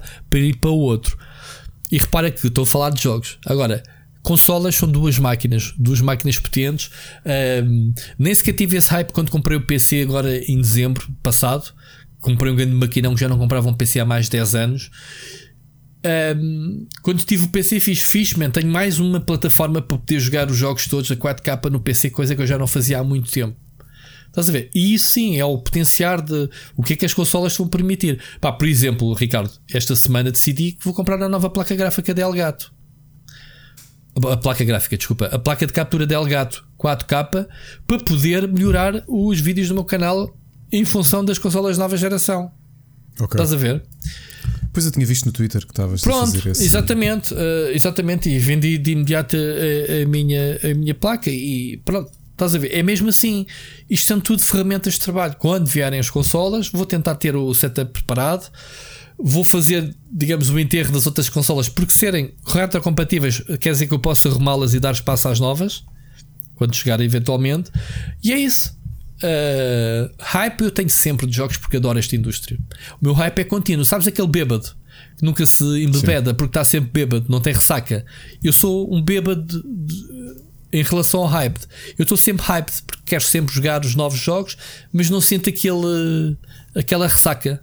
Porque estamos sempre envolvidos, era aquilo que estavas a dizer há bocado. Não temos tempo para pensar uh, no entusiasmo ou, ou, ou o que é que seja. Eu estou muito mais preocupado. É será minha pergunta que eu faço: será que eu vou conseguir fazer um bom trabalho de cobertura na próxima geração para o tempo que eu tenho disponível para, para isto tudo? Isso é que é a minha preocupação. E ao mesmo tempo, obviamente, preocupação de me divertir no processo, porque senão também não fazia sentido, não é? É isso. Basicamente, eu podia estar aqui duas horas a falar sobre este assunto, mas não, não acho, acho que este resumo já, já deu, Ricardo. Olha, Tem. falando em resumo, vamos agora às nossas sugestões. Já passámos a barreira das duas horas e. sim, deixa-me só, já faz parte das sugestões, sim, vamos falar de duas coisas muito rápidas. Cinema está em crise outra vez com a pandemia. Uh, tropecei neste fim de semana com uma notícia do público que falava nas salas portuguesas uh, e a nível mundial, mas falando do nosso, do nosso burgo, os números baixaram a voltar, uh, voltaram a baixar do que diz respeito às salas. Uma curiosidade: tivemos uh, 600 pessoas uh, quando as pessoas abriram. Quando as, estou a trocar todo. Espera aí, deixa-me ver água. Avançada a hora. 600 pessoas quando as salas abriram, voltaram a abrir. Depois foi recuperando o cinema. 14 mil pessoas na primeira semana de julho. Na semana anterior ao Tenet, que o Tenet foi dado como o salvador do cinema, lembras-te? Uh, uhum. Que ia salvar o cinema, 65.500 pessoas, mas agora com a cena do Covid outra vez, uh, já baixou de 65 para 46 mil pessoas e eles vão outra vez é expectante que os números, os números uh, baixem. Nesta reportagem eu li testemunhos como haver semanas em que houve 9, 10 pessoas para ver um filme. Ainda sou do tempo em que as sessões não se realizavam se não houvesse o um mínimo de pessoal. Houve uma vez que me devolveram o dinheiro do bilhete porque não havia pessoas suficientes, não havia quórum para fazer a sessão do cinema, para tu veres. É isto, Ricardo. O que é que queres que eu te diga de mais de cinema? Tu não vais lá, portanto não és um contribuinte. Eu também não sou, ainda não, não, não fui ao cinema desde se calhar. Não, não mas subscrevo todos os serviços que existem em Portugal. ah, vai dar ao mesmo. Isto vai, é aquela velha questão de grandes estreias. Streaming de uma vez por todas ou não? Será que deveria de haver um, um, um canal Hollywood? Não é o canal Hollywood que tu sabes que existe. Estou a dizer um canal eh, para substituir as salas de cinema, ou seja, um canal premium em que pagasses bem ou individualmente por cada filme que estreasse nessa plataforma ou uma boa taxa mensal para teres acesso acho que, a acho que há, há mercado para isso. Há mercado ah, para isso. Há. Não há ou há? Não percebi. Ah, eu acredito que há. Mas ninguém pensou nisso, não estou a dizer de boca para fora. Estás a, estás a ouvir aqui primeiro, não estás? É porque eu lembrei-me agora. Tinha, a Disney Plus tinha a ideia de começar a cobrar por isso é estúpido, releases, não é? Mas isso não pode ser. O Disney Plus não pode misturar as duas coisas. Porque estás a, a, a dizer assim: porra, já pago uma mensalidade e agora querem uh, que um filme que saia novo que eu pague X. Ou seja, a minha mensalidade naquele mês, porque eu vi aquele filme extra, que foi a Mulan. Um, estou a pagar em vez de 10 euros, estou a pagar 30 ou 25, não sei quanto é que estava o filme. Não pode funcionar. Estou a falar mesmo um canal independente que substitua a sala. acredito que haja espaço para isso. Acredito não? mesmo. Acredito, acredito mesmo, acredito, acredito okay. que sim. Ok. Pronto. Pessoal, e agora pergunta-me, eras capaz de subscrever? É possível. Se fosse para ver estes filmes que eu não via no cinema, epá, depois se calhar o investimento que a gente faria era em casa. Tens uma tela, um, um projetor ou uma televisão grande. Sim, sim. Talvez. E teres um ambiente de cinema, se quisesse. Que é estúpido, porque, porque eu não acho, eram passíveis isso... a isso, não era? Eu não, eu não acho que, que, que, vá que roubasse uma porcentagem muito grande por uma razão, porque o cinema para mim sempre foi um, uma experiência. É uma né? experiência. É, para mim também. E bem é? cara, porra, ir ao cinema é muito caro. Uma experiência completa. Já aqui falámos, acho eu, que, que Epá, é uma coisa que eu tenho só... jantar três pessoas, bilhetes para três pessoas, pipocas, ah. estacionamento, tu não vais ao cinema, pelo menos eu cheguei a fazer quantas na altura? 57 euros numa sessão de cinema. Rui, antes de termos filhos, eu e a Ana, pelo menos uma vez por mês, ah, também eu. íamos, ao, íamos ao, à sala VIP. Também eu. E adorava a experiência, meu.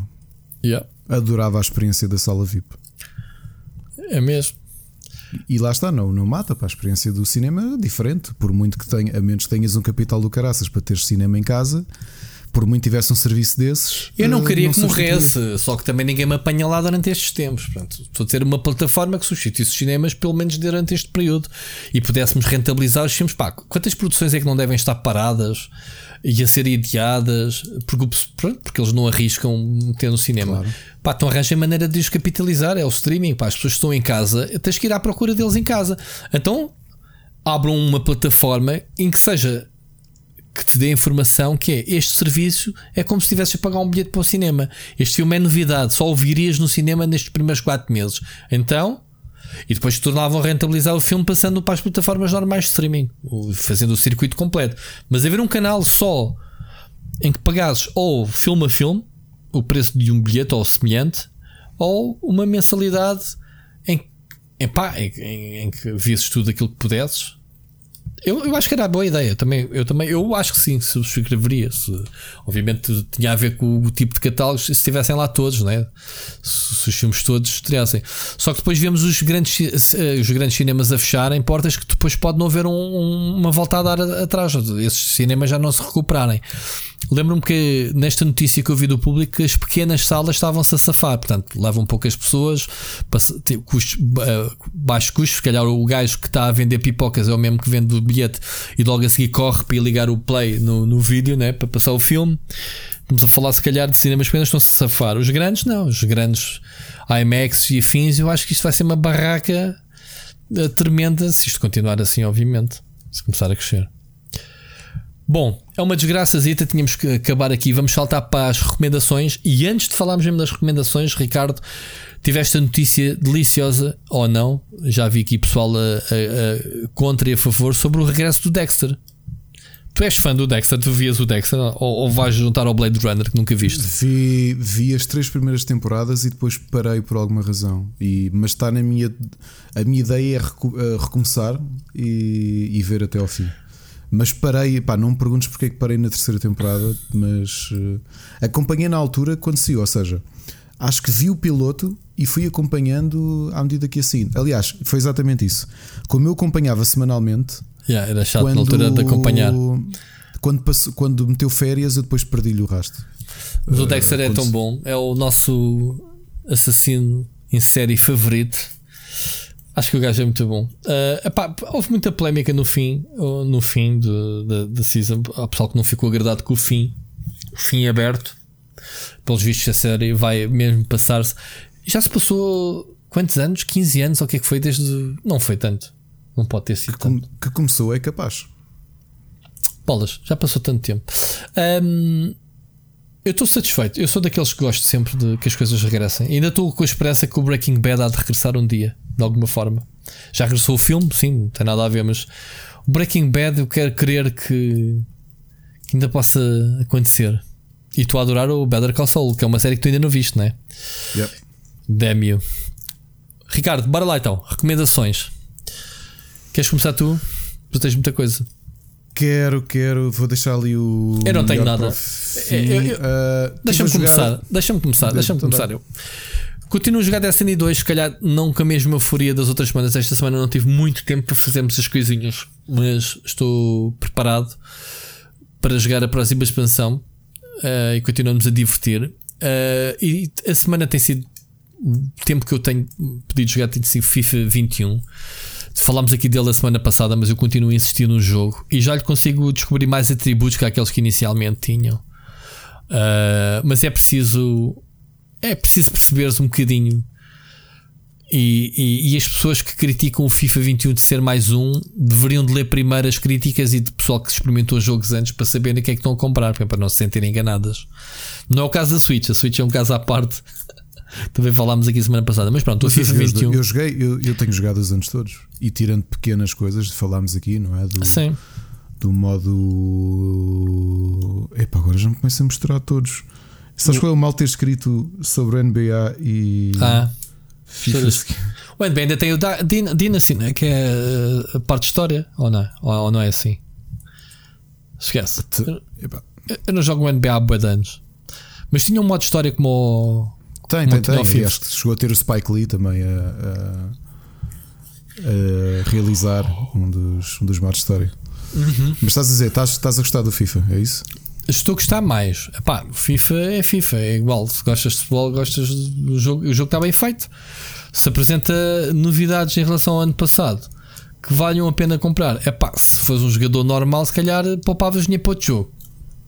Se fores um pro player, eu tenho lido e visto muitas opiniões e foi aí que eu fui atrás, que é pá, quem joga mesmo e quem vive disto está satisfeito com o jogo e posso-te garantir eh, e não é isso que me vai influenciar, porque foi um prisma diferente que eu quis perceber. É, é que o pessoal está muito satisfeito com as novidades minimalistas que o jogo tenha na, na jogabilidade. Defesa mais difícil de, é mais difícil de defender, é mais bonito de jogar. Eh, isso foi uma coisa que me saltou logo à vista. É muito mais fácil marcar gols de cabeça. Eu nunca marquei tantos gols de cabeça como este ano. Eu basicamente consigo fazer centros para e marcar gols porque tens muito maior controle sobre a bola de cabeça. Foi uma das coisas que eles também uh, apontaram como sendo jogadas, em vez de ser aquelas jogadas matemáticas que fazes sempre aquela, aquela triangulação que sabes que vais ganhar a posição para rematar, uhum.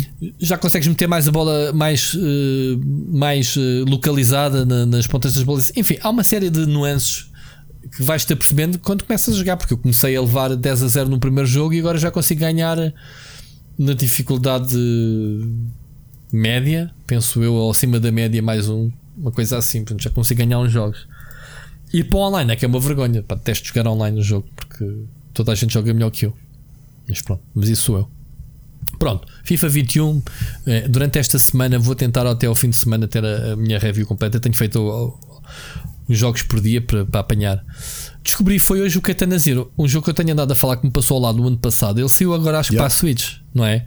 Ricardo, tu jogaste isto na altura. Joguei, joguei, joguei no PC. Epá, eu instalei hoje porque vi, nem tinha reparado que a, a atualização dos últimos jogos do Game Pass, além do Age of Empires, o Remastered Edition ou Definitive Edition, ou o que é que era, hum, estavam lá dois ou três jogos, dois dos ícones estavam bugados, eu não via qual era que eram os jogos. E hoje aquilo foi reposto e vi que era o Katana Zero assim, porra, tu anda a querer jogar este jogo há tantos dias. Instalei-o há bocado, joguei um bocadinho. Pá, o jogo é delicioso, rápido, frenético. Espetacular, espetacular. Pá, tem bullet time, tem essas coisas todas. Uh, Faz-me lembrar tanto aqueles jogos do Amiga de side-scrolling 2D também. Muito fixe, muito fixe o jogo. Não vou fazer review, obviamente, o jogo já saiu há, há bué, mas, mas diverti-me a jogar um, um bocadinho. Já, já agora falando também do, do que eu não joguei, instalei, mas não joguei ainda o, o, o Age of Empires 3, Age of Empires 3, sim, o, o Definitive Sim, Edition. Definitive Edition, sim. Um, que eu também não vou fazer review porque eu não costumo fazer reviews assim de remasters e essas coisas. Hoje, curiosamente, vi review de uma patch, acho que nunca tinha visto, até, até, até te mostrei, Ricardo, e apontei, que achei delicioso fazer reviews a patches.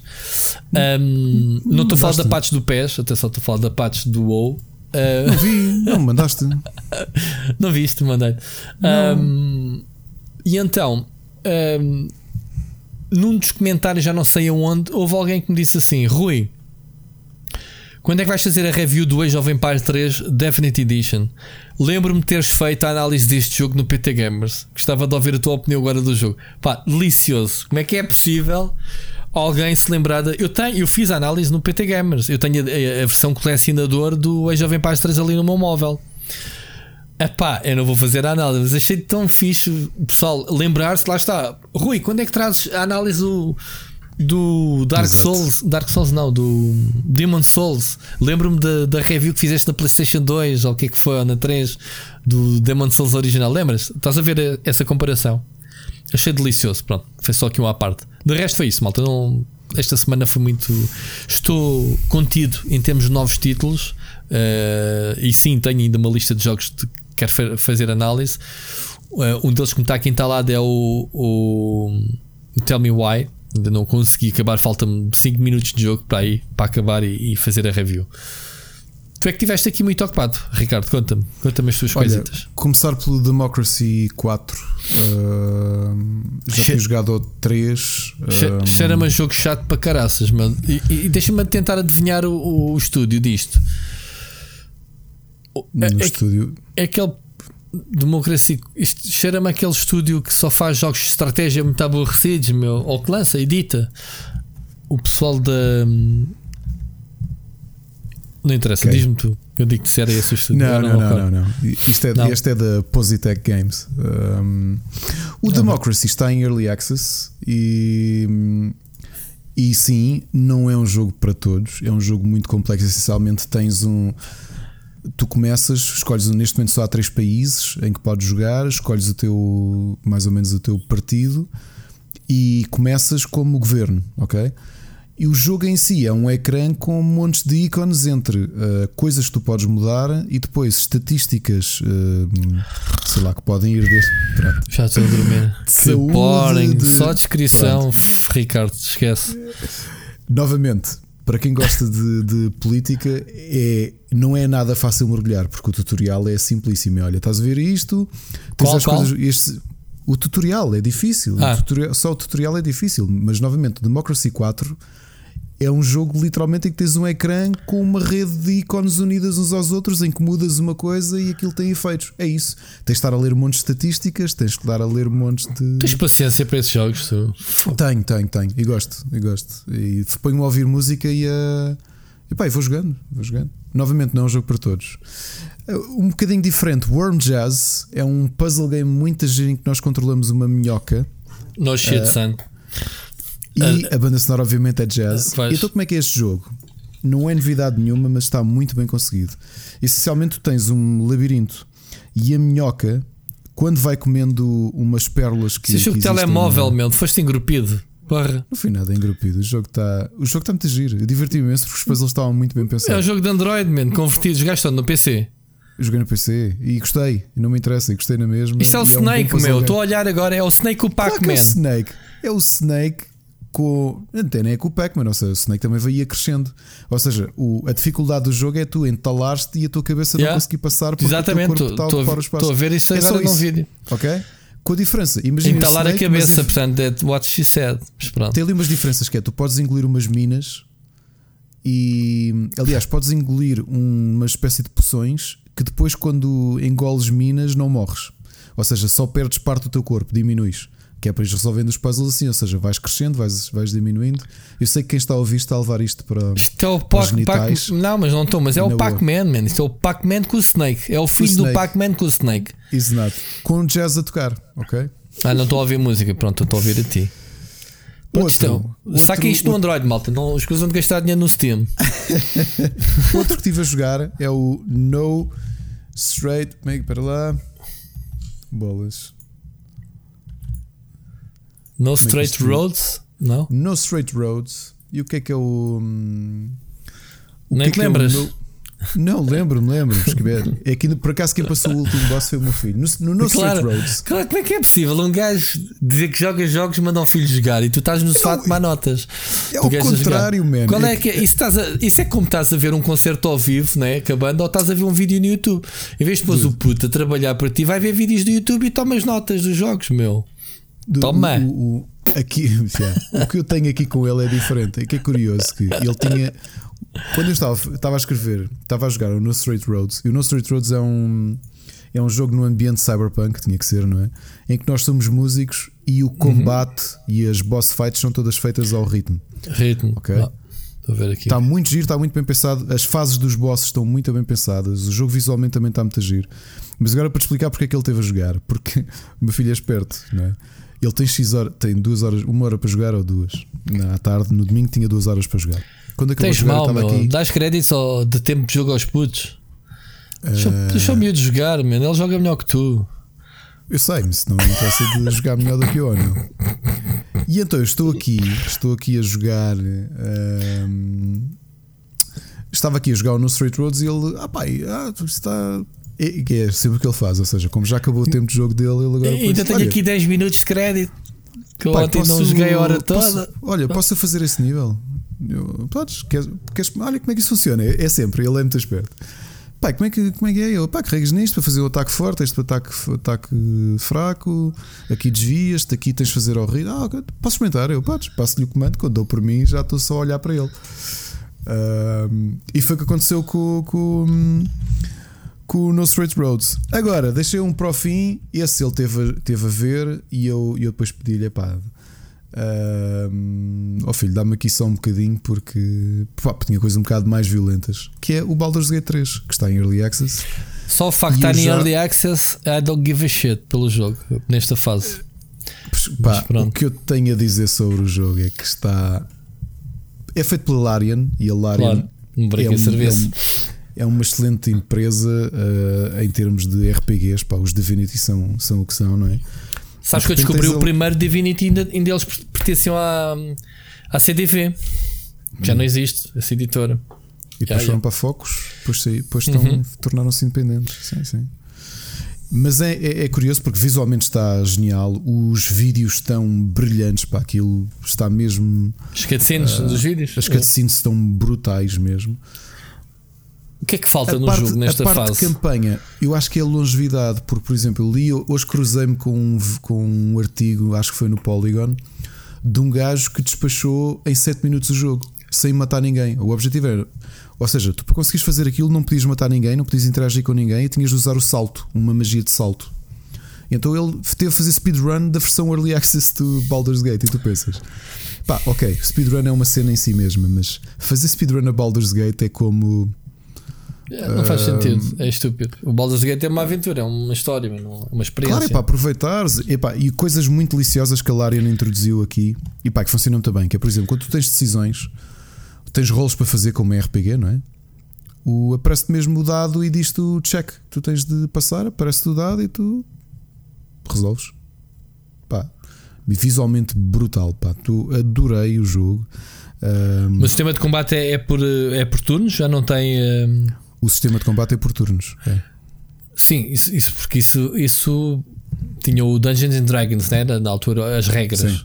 Quando, foi, quando, quando a BioWare fez seja, o primeiro Baldur's Gate. Tu podes jogar aquilo de uma maneira que é a tua movimentação ser também. Porque tu essencialmente o que estás a fazer é quando tu te movimentas, como em muitos jogos, o movimento é dissimulado em turnos. Tu não notas. Exatamente, são turnos, são turnos, são turnos uh, simultâneos. É. Mas assim que entras em aggression, em que tens um. em que estás na sim, área sim. de agressão de um, de um monstro, aí sim passa obrigatoriamente a, a turnos e tu tens iniciativa rolada. Epá, e, e, gostei muito do, do, do, jogo, mesmo, mesmo. Uh, logo o início, para que não sei se já viram os trailers, mas os inimigos são Mind Flayers. Uh, portanto, tens aquelas criaturas que se parecem um Cthulhu humanoide. Uh, que... E o vídeo inicial é assim uma coisa que é: tu estás a ver pela primeira pessoa, vês lá, que tão, há várias pessoas ligadas a pods e está esse Mind Flayer a pôr umas minhocas que entram pelos olhos e tu vês a, a porem nos outros. E depois, quando põe a ti, é na primeira pessoa, hum. mas em, em cutscene está muito bem feito. Esse, este Baldur's Gate 3 eu continuo a achar que não vai ser apelativo para as novas gerações, de todo. Porque, ou seja, isto quem vai jogar são, é malta mais velha, que gosta de RPGs e que jogou RPGs clássicos. Não é por não ser bom. Do que já joguei, eu acho que o Baldur's Gate 3 eh, vai ser um jogo excepcional.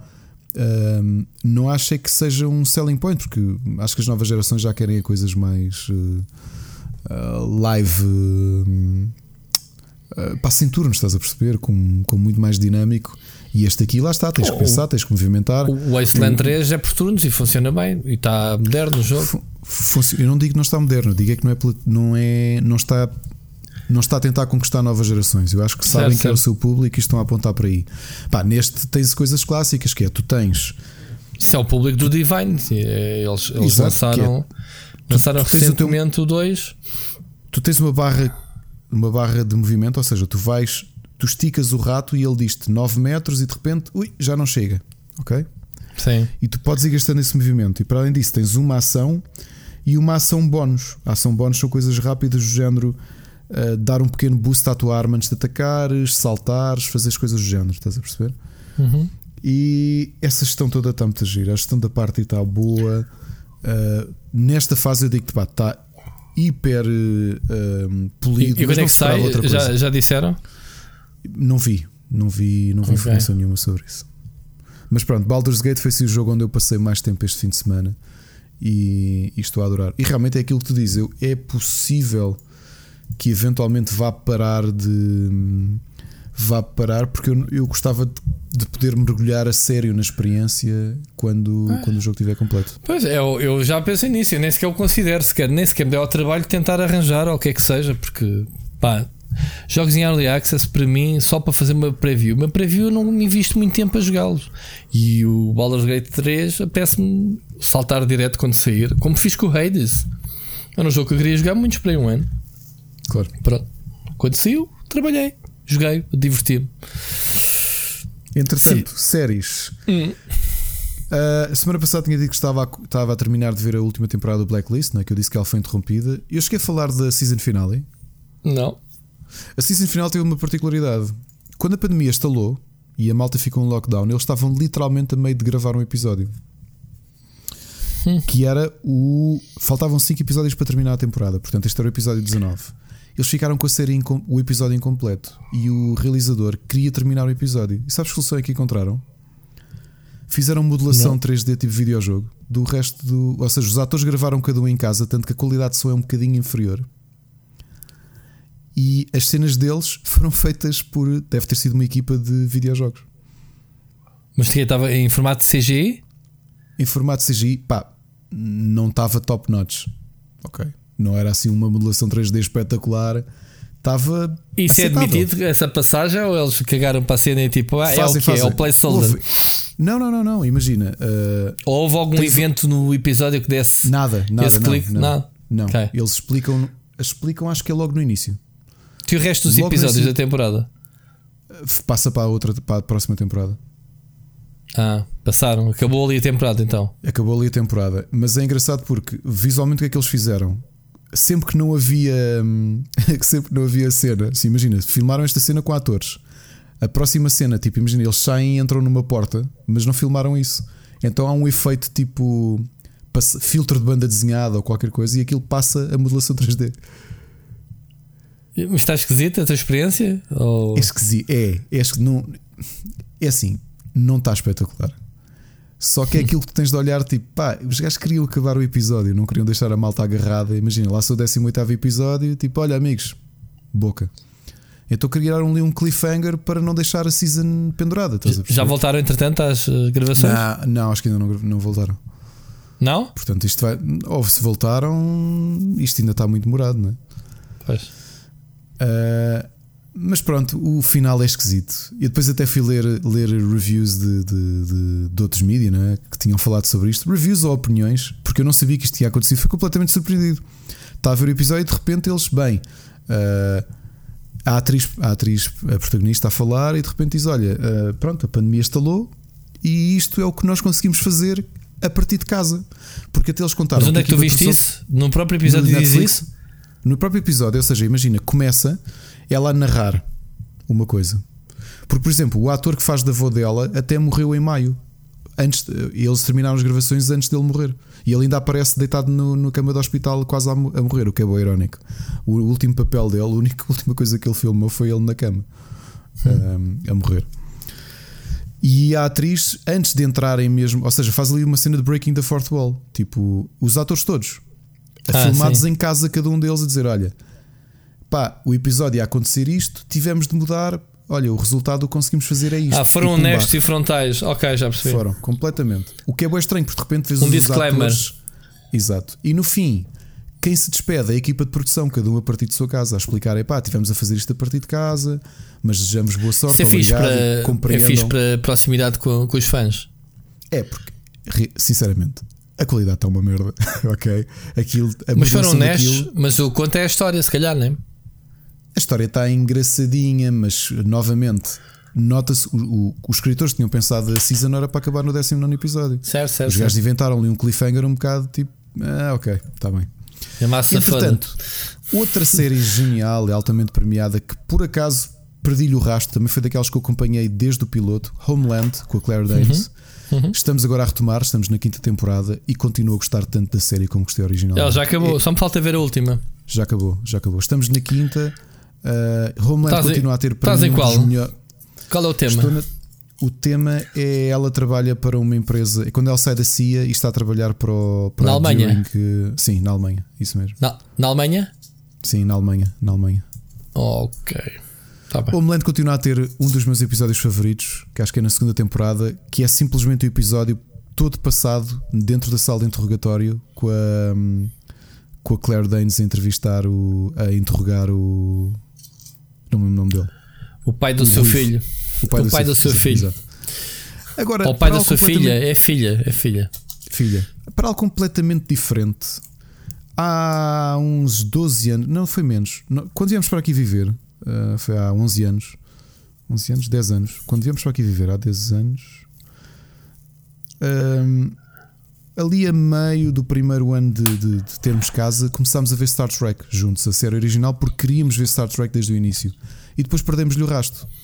E já que o Netflix tem literalmente tudo o que existe de Star Trek, inclusivamente a série de animação que é a sequela da série original, portanto, eh, que acho que ainda é dos anos 70, eu decidi voltar a ver Star Trek do início, agora em HD, e, e estou a gostar. E pronto, não é grande sugestão, mas eu pensei, eu quero consumir tudo o que existe Star Trek. Começa o New Generation, que é aquilo que a maior parte das pessoas e tu, ainda não viste nada do Discovery, nem o, o Packard? Vi, vi o Discovery, vi quatro episódios e não gostei. Uh, por isso é que eu também decidi. E o Picard, depois decidi, vou esperar. Então agora voltei tudo atrás. E vou ver uh, Pá, sequencialmente. o, o, o Picard é, para já, uma série muito gira porque basicamente se passa toda na Terra, a maior parte, ou grande parte. Que é estranho, uma série de Star Trek, não é? Pá, mas o Discovery é a melhor série de Star Trek para mim. Eu não sou fã de Star Trek, ok? Tenho que confessar que vi aos filmes, as séries, nem por isso. Oh, Rui, não mordeu, não, não bateu. Vimos Ou três não bateu porque, tipo, porque não ah, entraste com o espírito de Gigi Abrams. Ouve lá, esta série le- tecnicamente está do caraças, tem um elenco brutal. A história cola-se, ainda por cima, tu estás a ver desde o início, então tu viste o piloto que nunca foi lançado. Vi, vi. vi. Com, com o. Como é que ele se chama? O capitão ah, antes do Kirk era o. Uh, o ator era o Hank. Não, não, Hunter, acho. o, o personagem. A personagem Não lembro, antes não do. Raios, pá. Ahm, Sim, por exemplo, o único ator, o único personagem que se mantém é o. É o Spock. sim, lá está. Nesta, nesta esta série assume o Spock, mas para assumir o Spock assume também o comandante antes do, do Picard, que é espetacular. Não, É não, o- não, não. O, o antes do, do, do Kirk. Antes do. Desculpa, antes do Kirk, sim, eu estou pensando no, no, no Picard por causa da outra série. Antes do Kirk, fizeram um episódio piloto com o Pike. É isso. Lem- Lembras-te? Pronto. O sim, Pike sim, sim. Eu, vi, é, o- eu vi há pouco tempo. é a personagem principal da segunda temporada do Discovery. É uma engraçado. personagem genial. Que engraçado. Estás a ver? E que tem as ligações com o Spock, vais perceber. eh, Epá, ouve lá. Esta série, esta série tem um Previously on Star Trek, episódio piloto que foi gravado há 50 anos atrás. Foi, foi 4 anos antes de. 3 ou 4 anos antes da série realmente ser lançada já. Pronto, com mas eles fazem uma- um Previously para irem buscar cenas a esse para fazerem um episódio com um tie-in a esse piloto que nunca existiu. Uma espécie de homenagem com história. Percebes? Eu acho que Ok, o disse. não, e- não, e- não querendo semana- fazer, não querendo fazer spoiler, mas o tie-in é que com, com, com os o monstro desse episódio? Por exemplo, com o que Ok. se passa nesse planeta, sim, com essa, Ok, ok. essa espécie. Mara, são com cabeça grande. psiónicos, né? Sim, sim, sim, sim, sim. Ah, é, É. olha, olha, agora deixaste-me com. Mas olha, o que eu te vou dizer é: eu prefiro ver tudo em sequência, porque eu sei que há séries muito boas. Eu gosto da Original Series. Eu tenho visto alguns, já vi alguns episódios, não é? Porque o piloto, o piloto não é tão bom como o resto da série. O piloto que ainda não é com o William Shatner, nem com o George Takei, nem com, com os outros atores todos que nós conhecemos. Com a, a tripulação do William Shatner, os episódios são muito bons. e, e sabes que É o assim. Picard vai buscar, a, vai buscar a tripulação também. Muitos dos velhos não é o único velho. Olha, mas é assim, ó, ó, Rui, eu compreendo uma coisa: é que eh, nós ainda vimos muitas séries antigas e eu acho que se for, pá, se calhar se o meu filho pegasse agora no mais velho, não sei. Malta que não viu séries mais antigas mesmo, obviamente em diferido, não é? Nós vimos essa série já em, diferido. O ritmo é muito diferente. É, São muito mais lentos, é muito mais compassado. Sim, sim, sim. As séries são claro. todas passadas num ambiente mais fechado, porque era mais barato de fazer. Era o lo-fi, não era? Só que as histórias, as histórias são boas e, e os personagens são interessantes, não é? O, o McCoy, o. Certo. Pá, Mas olha que estreou esta semana o, o- a, a nova temporada do Discovery. sim. que por acaso uh, acabei de abrir e foi hoje oficialmente já, já anunciada a quarta temporada. Ok? Sim. Oficialmente renovada para a quarta temporada. A terceira temporada estreou esta sexta-feira. Portanto, como é uma, uma série de atualização semanal, tinha aqui outras coisas para ver, porque é uma série que eu devoro, pá, adoro. Ahm, pá, e, e pronto, vou vê-la mais para a frente, por isso fica aqui já a nota que saiu, uh, como se o pessoal não soubesse, mas pronto.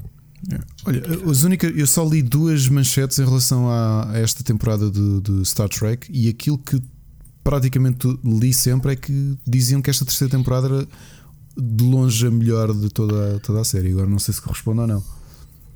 Pá, não te vou dizer como é que acaba o 2, só se eu te contasse como é que acaba a segunda season.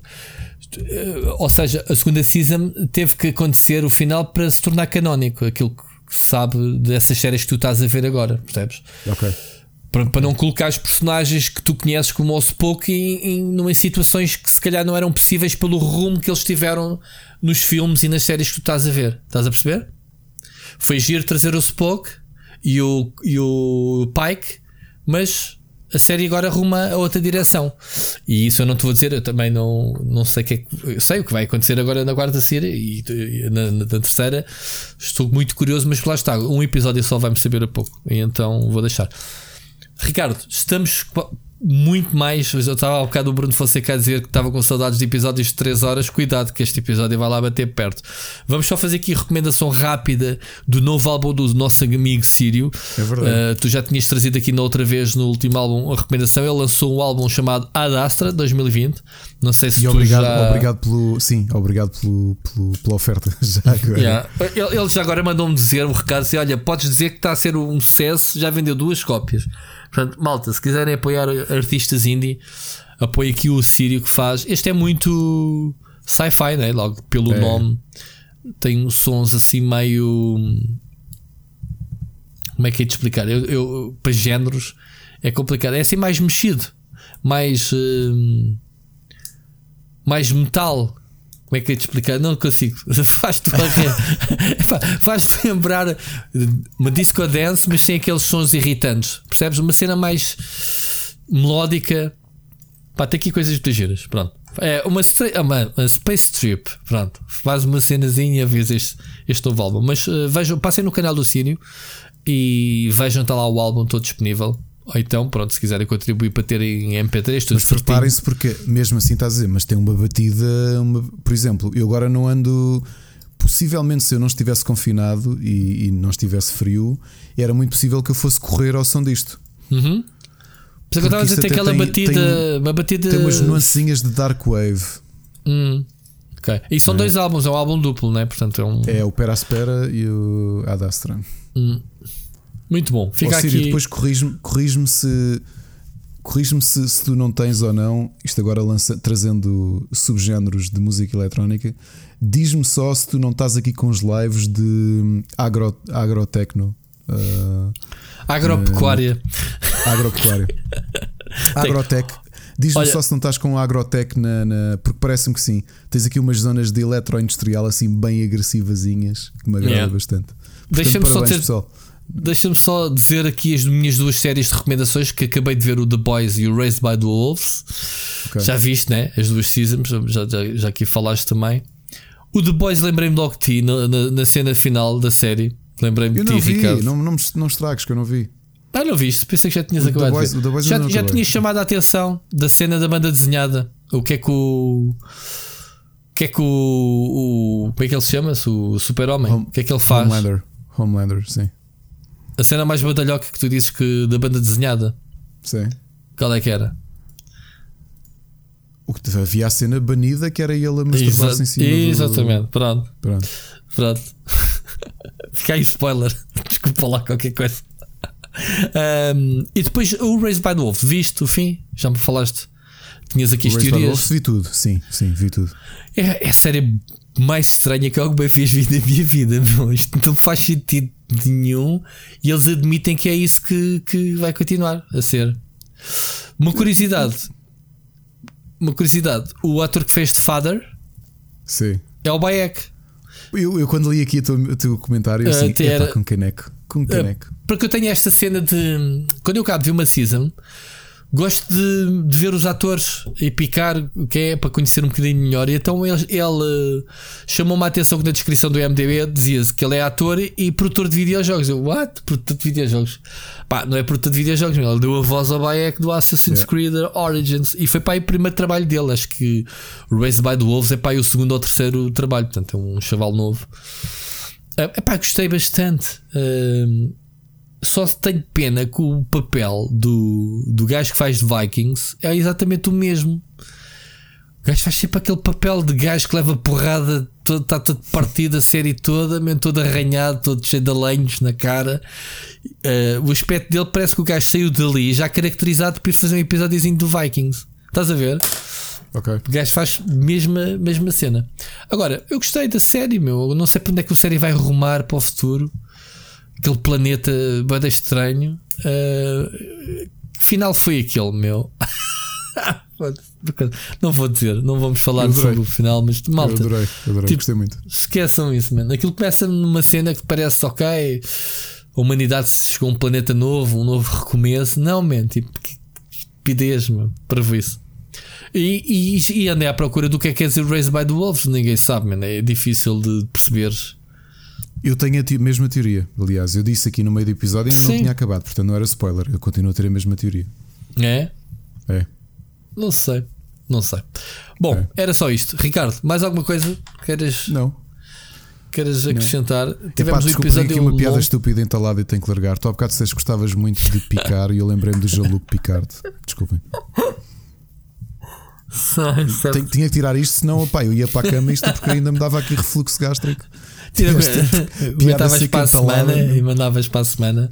Não nós, eu esqueci-me. nós começámos o episódio com, com essas variedades, com esse espetáculo de É assim, é para piadas e secas. acabar no mesmo- Para- E repara, repara que num dia tão chuvoso isto foi só piadas secas. Ouvimos para a semana. Mas olha, ouvintes para a semana que eu não estou para picar-te mais.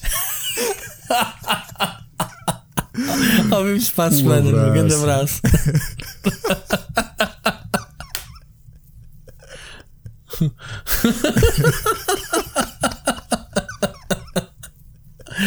ah, mas já chega, meu.